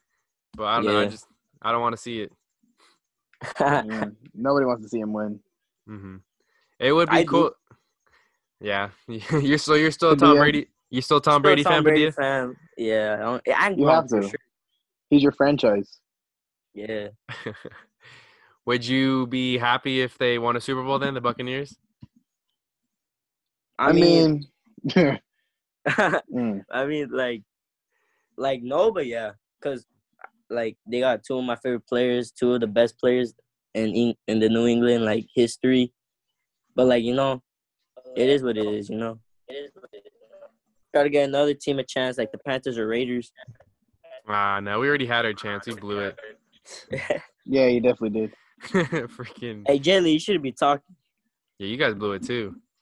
First of all, first of all, Tyreek Hill is too fast to be guarded by Sherman. Okay. Yeah. So is Sammy Watkins. So is Travis Kelce. Mm-hmm. There's this thing called safeties. Mm-hmm. True. That's why we're getting Jamal Adams. Hey, oh, how how are you guys doing that? What? All right. I've heard a lot of trade rumors. I've heard we might get Trent Brown because Joe Staley is still debating to play or not. Mhm. I've heard OJ Howard trades. I've heard um, Evan Engram trades. Mm. And then Jamal Adams trade is more of a please, you know, like I would really want Jamal Adams. Jamal Yeah. Adams, best safety in the NFL right now. Oh, no doubt. Nah, Nah. I don't he- know. Who else you got on top of him? Minkah? Okay, Minkah, but I feel like Oh. he's he's like like a really close number two. It's like photo line finish. really close number two is Tyrann Mathieu. Nah, he's I really like Nah. Tyrann Mathieu, but He's, he's, top like five though. he's like yeah five, maybe six. He's a little older, maybe in his prime. Not I don't say he's out of his prime, but you know he's a little older now. Yeah, yeah. Only reason that I feel like we wouldn't trade for Jamal Adams is because we just paid Jaquiski Tartt um some good money. Mhm. and he turned down an offer for more money from the Raiders to just come back and play with us. And I really, really like that. When we uh when we drafted Javon Kinlaw at thir- uh, 14, um, I really did think that we were going to get a, a splash trade with our last first round pick because Odell seems very frustrated in Cleveland, and Mm. you know we need a receiver, so why not get an elite one? Yeah, Odell on a one year rental for San Francisco would be crazy. Kyle Shanahan would have him go nuts. Yeah, he's just an upgraded Deebo. That's all. hmm No, but I think OBJ has to be like the un- unhappiest number one wide receiver in the NFL because he's just played with bad team after bad team. Yeah, there's no yeah, success. that's why that's why Patriots are gonna get him. Ooh, I'd like Y'all- to see that. But you guys don't have a quarterback either now. exactly. Who's gonna throw to him? Nah, look, look. Um, nah, I heard that Jalen Hurts got traded. That's just right. Nah, don't say that. yeah. Okay. Spreading fake news. but do you think they'll ever do a virtual draft again? Or as soon as the COVID 19 clears up and it's safe for everyone to come back, you think they're just going to go back to in person drafts? They're gonna back to in person Yeah, in person Because, for like, sure. In because that's like the tradition they've been having, Mhm. and they were gonna do it, but like you know, COVID nineteen, so they had to do like like online. But now it's a tradition. Even the the commissioner said that he he misses like giving them hugs, you know, like talking to them, taking a picture with them. And I don't think the commissioner is gonna want to do the online thing again because he wants to interact with the players. Mm-hmm. He got tired of it. He was sitting on his couch for the third round, I think. You saw that too? I'm glad you saw that. Yeah. he was like in a big comfy couch and he was like he was messing up like a bunch of things. He was like pick 10 I mean pick 98 uh He spoiled. He spoiled uh Miami's second pick, I think. Oh when They, yeah. when they drafted Austin Jackson, he's like, "This is good news for Tua." Yeah. I'm uh, like, "Oh, okay." Yeah, he's kind of a weird guy. They needed to get him some more coffee at the end of day day 2. Yeah. Yeah, but it is, it is a cool fan experience too. I don't know if you guys will ever want to go when you're older, but I haven't been to one, but I would always like to go to an NFL draft in person too. So I hope they do continue them, just so you can see like, so I get to see like what it's like with all the different fans there and whatever city they have it, because they try and change cities now. Yeah. But like, I don't understand why we got a tight end back to back in round three. You don't like the tight end picks? Like, I understand we need a tight end, but I don't know why we got two. We could have gotten a QB instead of Dalton Keene, which, like, I have no disrespect, but like, we could have gotten a QB instead of another tight end because we already got one from L- UCLA. But Mhm. I don't know. I'm trusting Belichick right now. I'm trusting him. Mm-hmm. It's hard, but I'm Well, who trusting. knows? him. Maybe he's trying to fill the hole of Rob Gronkowski. But I'm also thinking like, what if we just like go bad this season and then first pick we get Trevor Lawrence? Mm, that's true. And then he has all these good tight ends to throw to now. But then again, Yeah. that's because Trevor Lawrence is only going to be a junior next year, if I'm not mistaken. If But I feel you're, like he'll if, be good. if you're projected to be number one, you're gonna declare. Yeah. Yeah. Oh, 100%. But that's the thing too though is if there's no let's say they don't play college football because of COVID-19 and it's not better by that time. It's a big if. Do you think that you can have let's say do you think you can have college football games without fans? You can't have Uh, any sport without no. fans. No, they can't because there's the rosters consisted of like like what 60, 70 people. So all that people on the sideline is just a big cloud of COVID building Mhm. up. So maybe yeah, that's not. I don't think they'll play it. So if Trevor Lawrence doesn't even get a play next season, who's to say that he might even get to declare because it I don't know. I think that COVID nineteen could really like screw up some not only college stuff but pro stuff and then even you guys at high school. It's gonna like really mess up some years of eligibility. Yeah. Definitely. But we'll see how it goes out. Yeah, just gotta keep a positive mindset, The hope for the best. The challenge you have to face. hmm But aside, I like challenges. Aside. There you go. Are there any other names that haven't gotten called in the draft that you guys really like that will get called in day three? Jake Fromm. Jake Fromm. Yeah, probably Jake.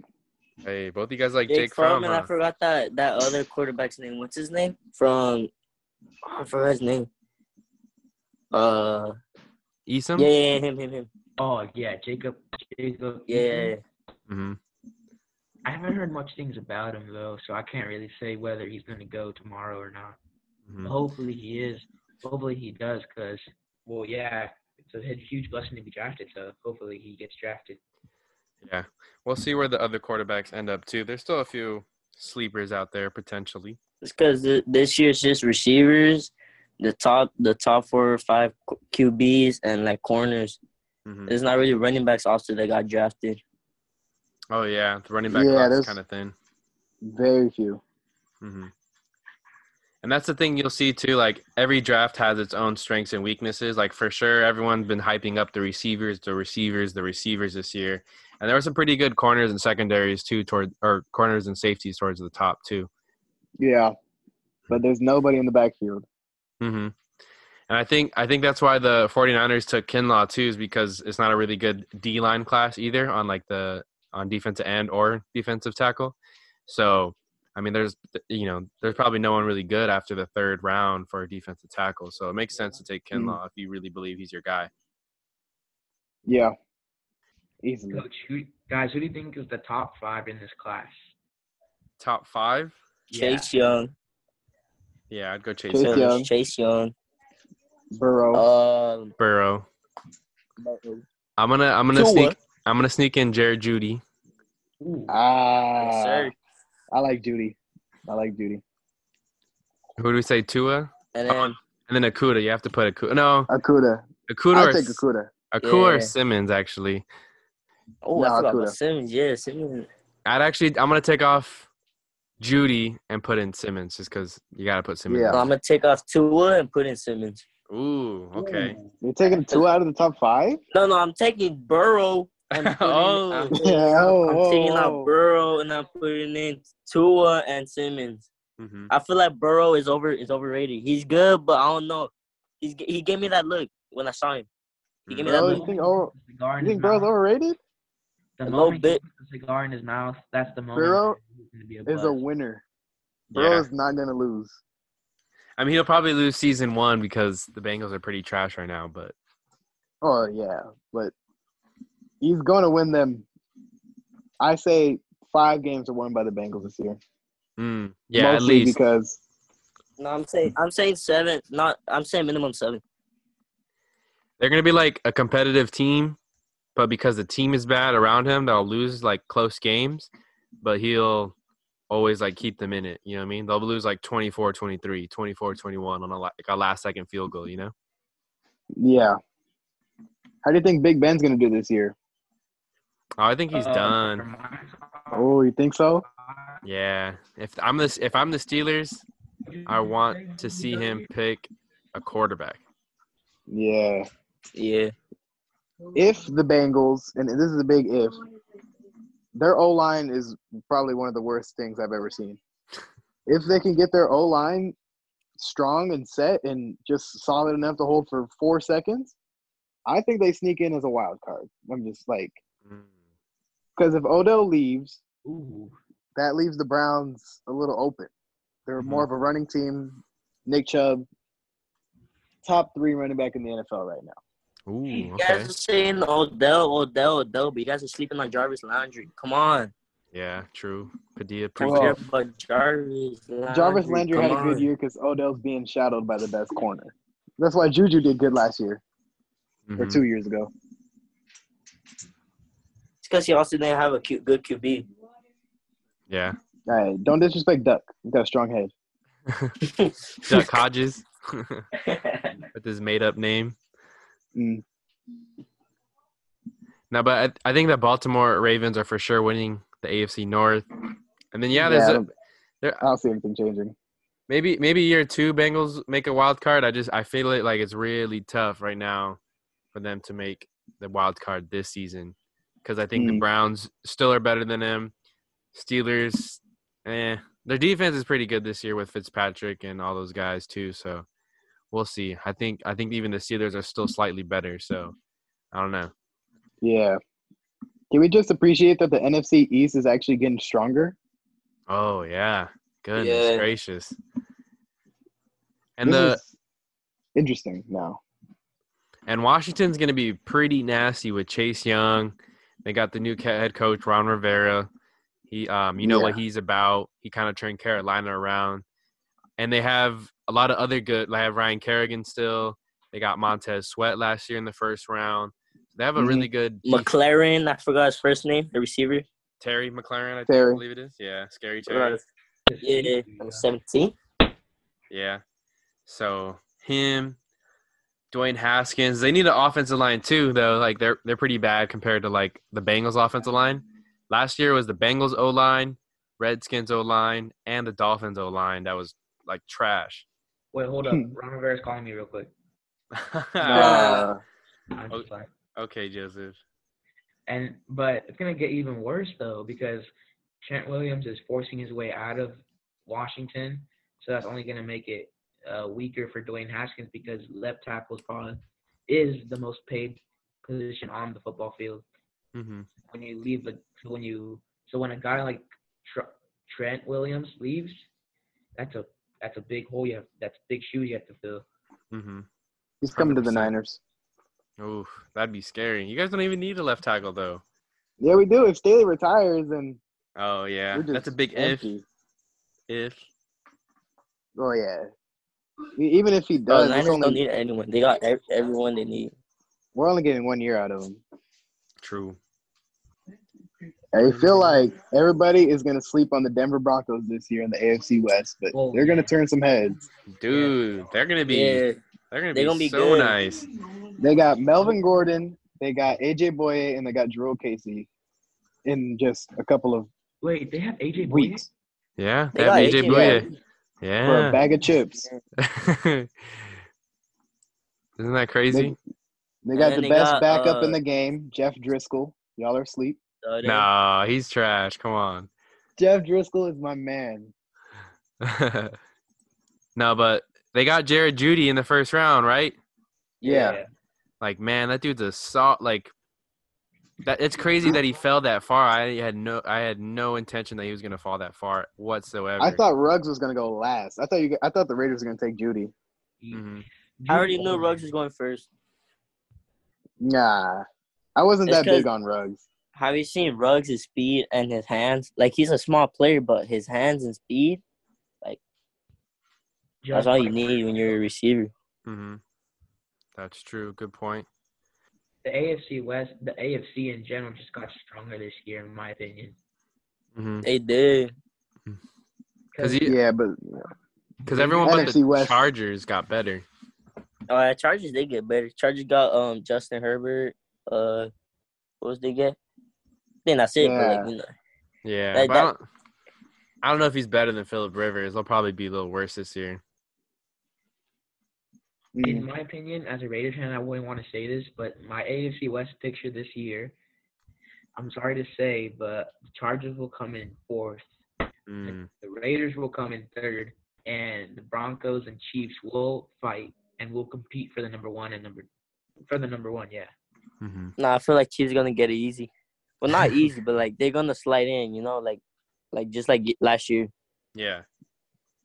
well, I mean, it also didn't help that Mahomes was hurt for five or five games, right? Six games, something like that. Four or five, yeah. And the Chiefs Something- still went to the playoffs and Super Bowl. And Yeah. they won. And they won. But it's like they're not terrible. Right. They are Nah. still fine. yeah, not at all. They're still really great. But and they didn't lose anyone. I, where does they, the NFC West fall? Talk about Hmm. my division for a second. Okay, um, I feel like it's gonna be Niners, but Niners are gonna have to fight hard, and I feel like it's gonna be the Cardinals. Ooh, not the Seahawks? The Seahawks going third, and then the Rams fourth. That's that's my prediction. Yeah. That's, Dang. yeah, Wow. that's my prediction. That's as a- well. I don't know. The Cardinals they be looking scary. I trust Russ though. You're gonna trust a two a second year Kyler Murray? Yes, I trust on Kyler Murray. I'm gonna Yeah. trust the veteran Super Bowl champion. That all right. The Seahawks this year were not expected to be this good. I'm just gonna be honest. Yeah. For them to go th- that far and like really put up a fight, I was I was scared. I thought we were gonna come in second. We weren't gonna get home court or home field. I was a little scared, but it came out fine. And you know, Yeah, Ru- Russell Wilson almost always finds a way to like win. I, I feel like after he started dating Ciara, or even before he started dating Ciara, he's just been like this magic man. so Okay, the was, question is, the Ciara. the question is, how long can uh, Russell Wilson be avoiding all those D linemen coming at him? Because if we Good point. to He's got DK now. DK and Tyler Lockett. On the Mm. downside. Only problem I see is Chris Carson cannot hold on to the football. Oh my god. Yeah, I, I don't know why the Seahawks didn't go running back. Wait, did they? No, I don't think so. Nah, I don't think so. I'll double check, but I didn't see them take a running back. Are they are they trusting Rashaad Penny to like be the next guy too? Because The one they, thing, they really trust them for some reason. yeah, the one thing I've learned with, uh, what's his name, Pete Carroll as the head coach and the other guy as their GM is like sometimes they do wacky things, but I don't know. Like Richard Sherman worked out for them. Obviously, Kam Chancellor, like all those guys when they came out of college, they were like, "Who the hell are those guys?" But they found Mhm. ways to make them stars. So they always do weird stuff, but find a way to make it work. And I don't know. So sometimes it's kind of like Belichick, like with uh, Padilla. You just gotta have faith in Pete Carroll that whoever these no names that they get, they're gonna turn into like Pro Bowlers by two years. You know? Jarrett Yeah. Stidham, Pro Bowl, I mean Super Bowl MVP in four years. Yeah. Like a Malcolm Smith or Bobby Wait, never mind. I said the I said the Raiders are going to be the Super Bowl champs in four years. Scratch that. Put Jarrett Stidham, Super Bowl MVP, five years. Oh, Jarrett Stidham. Jarrett Stidham, hot take. Wow. Okay. I feel like I feel I feel like he's good. Like he made it to the league. You know, he's good, but He's mentored by know. Brady. I don't know. You The know? last two guys mentored by Brady are Jimmy Garoppolo. Jimmy Garoppolo went to the Super Bowl. He was behind Brady, so I don't know. It happened. Mhm. He's got he's got uh, three rings, so you know he's got experience. He got Yeah. three rings without stepping on the field. He actually won you guys four games or three games. Yeah, I know. Yeah, yeah, that's true. That's true. And I have no disrespect for him. You know, like I, I, I love Jimmy Garoppolo. You know, but you know, I it's just a point where you wish he was still there. You know, oh yeah, Mhm. hundred percent. Him or even Jacoby Brissett would have been nice too. I Jacoby Brissett would have been good too. Yeah, he wasn't he wasn't great, but I think he could be like a really solid quarterback. Yeah. He's like a he reminds me of a poor man's Russell Wilson. If I'm being honest, I've seen him. Mm. I've I've watched him like sit in the pocket, and then all of a sudden like run and then just get like a ugly four yards hmm you know like oh I could probably make that 15 yard throw downfield, but I'll just take my safe yardage. Like well, yeah, you're not gonna win just being safe. Great Right. quarterbacks throw interceptions. Peyton Manning holds the single season picks as a rookie, right. or isn't it all time? Oh no, it's not all time. For It's as a rookie, rookie. yeah. No, I think- yeah, I think He's Jameis too bad. Winston. I think Jameis Winston broke it with 30 interceptions. yeah. This year, Yeah, that's crazy. Freaking Jameis Winston. I don't know if you guys will agree on me on this, but um, for 2020 NFL, the league's receiving yard, um, number one will be Kenny Golladay. Ooh, you like Kenny Golladay? Yes, that's a bold. I I don't think he's gonna get yards. I think he's gonna be number one in touchdowns. Hmm. You're gonna have both. Ah, okay. yards for yards, my I'm probably gonna lean towards Keenan Allen. Hmm.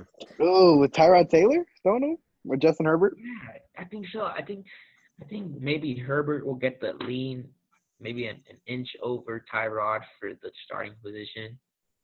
And Okay. Herbert, I think Herbert's gonna ball out this year. Herbert's gonna destroy the league, possibly be the offensive rookie of the year, since we know it could be biased.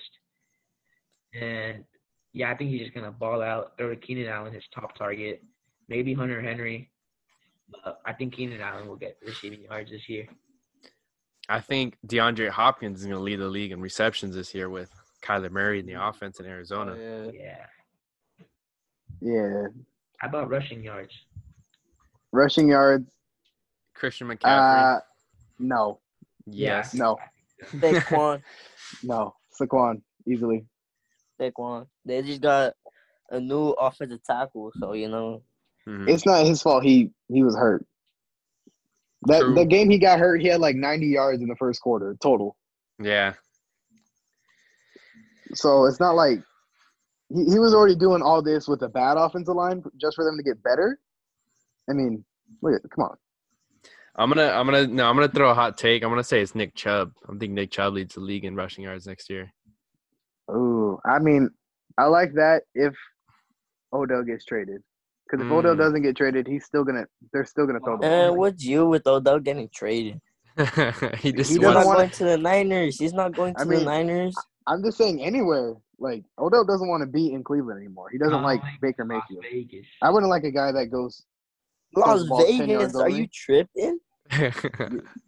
What are you gonna give up? Nobody wants anything from the Raiders Appreciate Appreciate it. besides your picks. That's about That's it. true. I think dream scenario. I want to see him in Houston with Deshaun Watson. I think they'd be dope together. Uh, yeah, for a I replacement. I feel like I feel like just give him one more year, and then when Tua has when Tua has um like experience, he should go to Miami because they don't have that much receivers. Also, Yeah, that'd be crazy too. That'd be nice. Talking about dream I mean, scenario. Odell or not Odell. Um, DeVante Parker had a career season. I think he. yeah, Mhm. DeVante Parker, but that's all that's all they really have. Mm-hmm. What's your dream scenario, Joseph? Dream scenario. Odell will go to LA with Justin Herbert. Ooh, the Chargers and Keenan Allen. That'd be nice. That would be nice. And get the tight end himself. Yeah, Henry, Hunter Henry. Sheesh. What if My Odell went to the Panthers? scenario would be that I- He he'd be nice on the Panthers for sure, but I don't, like Teddy Bridgewater is not like a a throw a lot kind of quarterback. So what do you mean? He carried. All right, listen. Nah. five for The Saints made the playoffs because of Teddy Bridgewater. Oh, that's yes, true. True, that is true. But I felt like Sean, like Sean Payton's like probably like if not the best, he's like the second best play caller in the NFL. You know what I'm saying? It's it's Kyle Shanahan and then Oh, Sean yeah. Payton. Easily. So, so like, I don't want to say anyone could succeed with Sean Payton, but I think like when when Drew he Brees just got knows what hurt, he's doing. exactly, He's like he you know he could do it with Drew Brees, but he can also do it with Teddy Bridgewater, and I'm sure he could do it with, like Derek Carr if he had to. You know what I'm saying? Oh, yeah. Derek Carr shots. Uh-huh. Oh. Boom, Noah Albarez back here on the My Mike and I podcast just to wrap things up for episode 103. Thanks for tuning in to another episode, guys. Reminder, you can find this podcast on Apple, on Spotify, on po- um, on Spotify, on SoundCloud, on Stitcher, on TuneIn, practically every podcast listening platform. And if you're listening on Apple Podcast, Apple, Apple, Apple, you know what I'm saying. If you're listening on Apple Podcast, be sure to leave a rating and a review and just tell the people what you like about the show. It could be very episode specific or it could just be in broad general. Would really appreciate that, guys. Also, you know, if you're not listening on Apple, be sure to just shoot um, shoot the link of the most recent show or the show that you like the most to a, fa- a friend, a family member, a classmate, an ex-girlfriend. You never know. Just spread the word of the podcast. I'd really appreciate that. Don't forget to follow the My Mike and I Instagram page at my period Mike and period I. You can also follow me on Twitter at underscore Noah Albarez. And don't forget to check out lockerroomsportsca.com where I get my writing on as well as Max, Carl. We started this sports website. If you're looking to be a part of it too, be sure to hit me up, slide in those DMs or into Locker Room CA on Twitter's DMs. And yeah, we're just looking to add some great writers and get some great sports content out there. Nonetheless, guys, really appreciate you guys for tuning in to another episode of the My Mike and I podcast. This is Noah Albarez signing off. Till next time.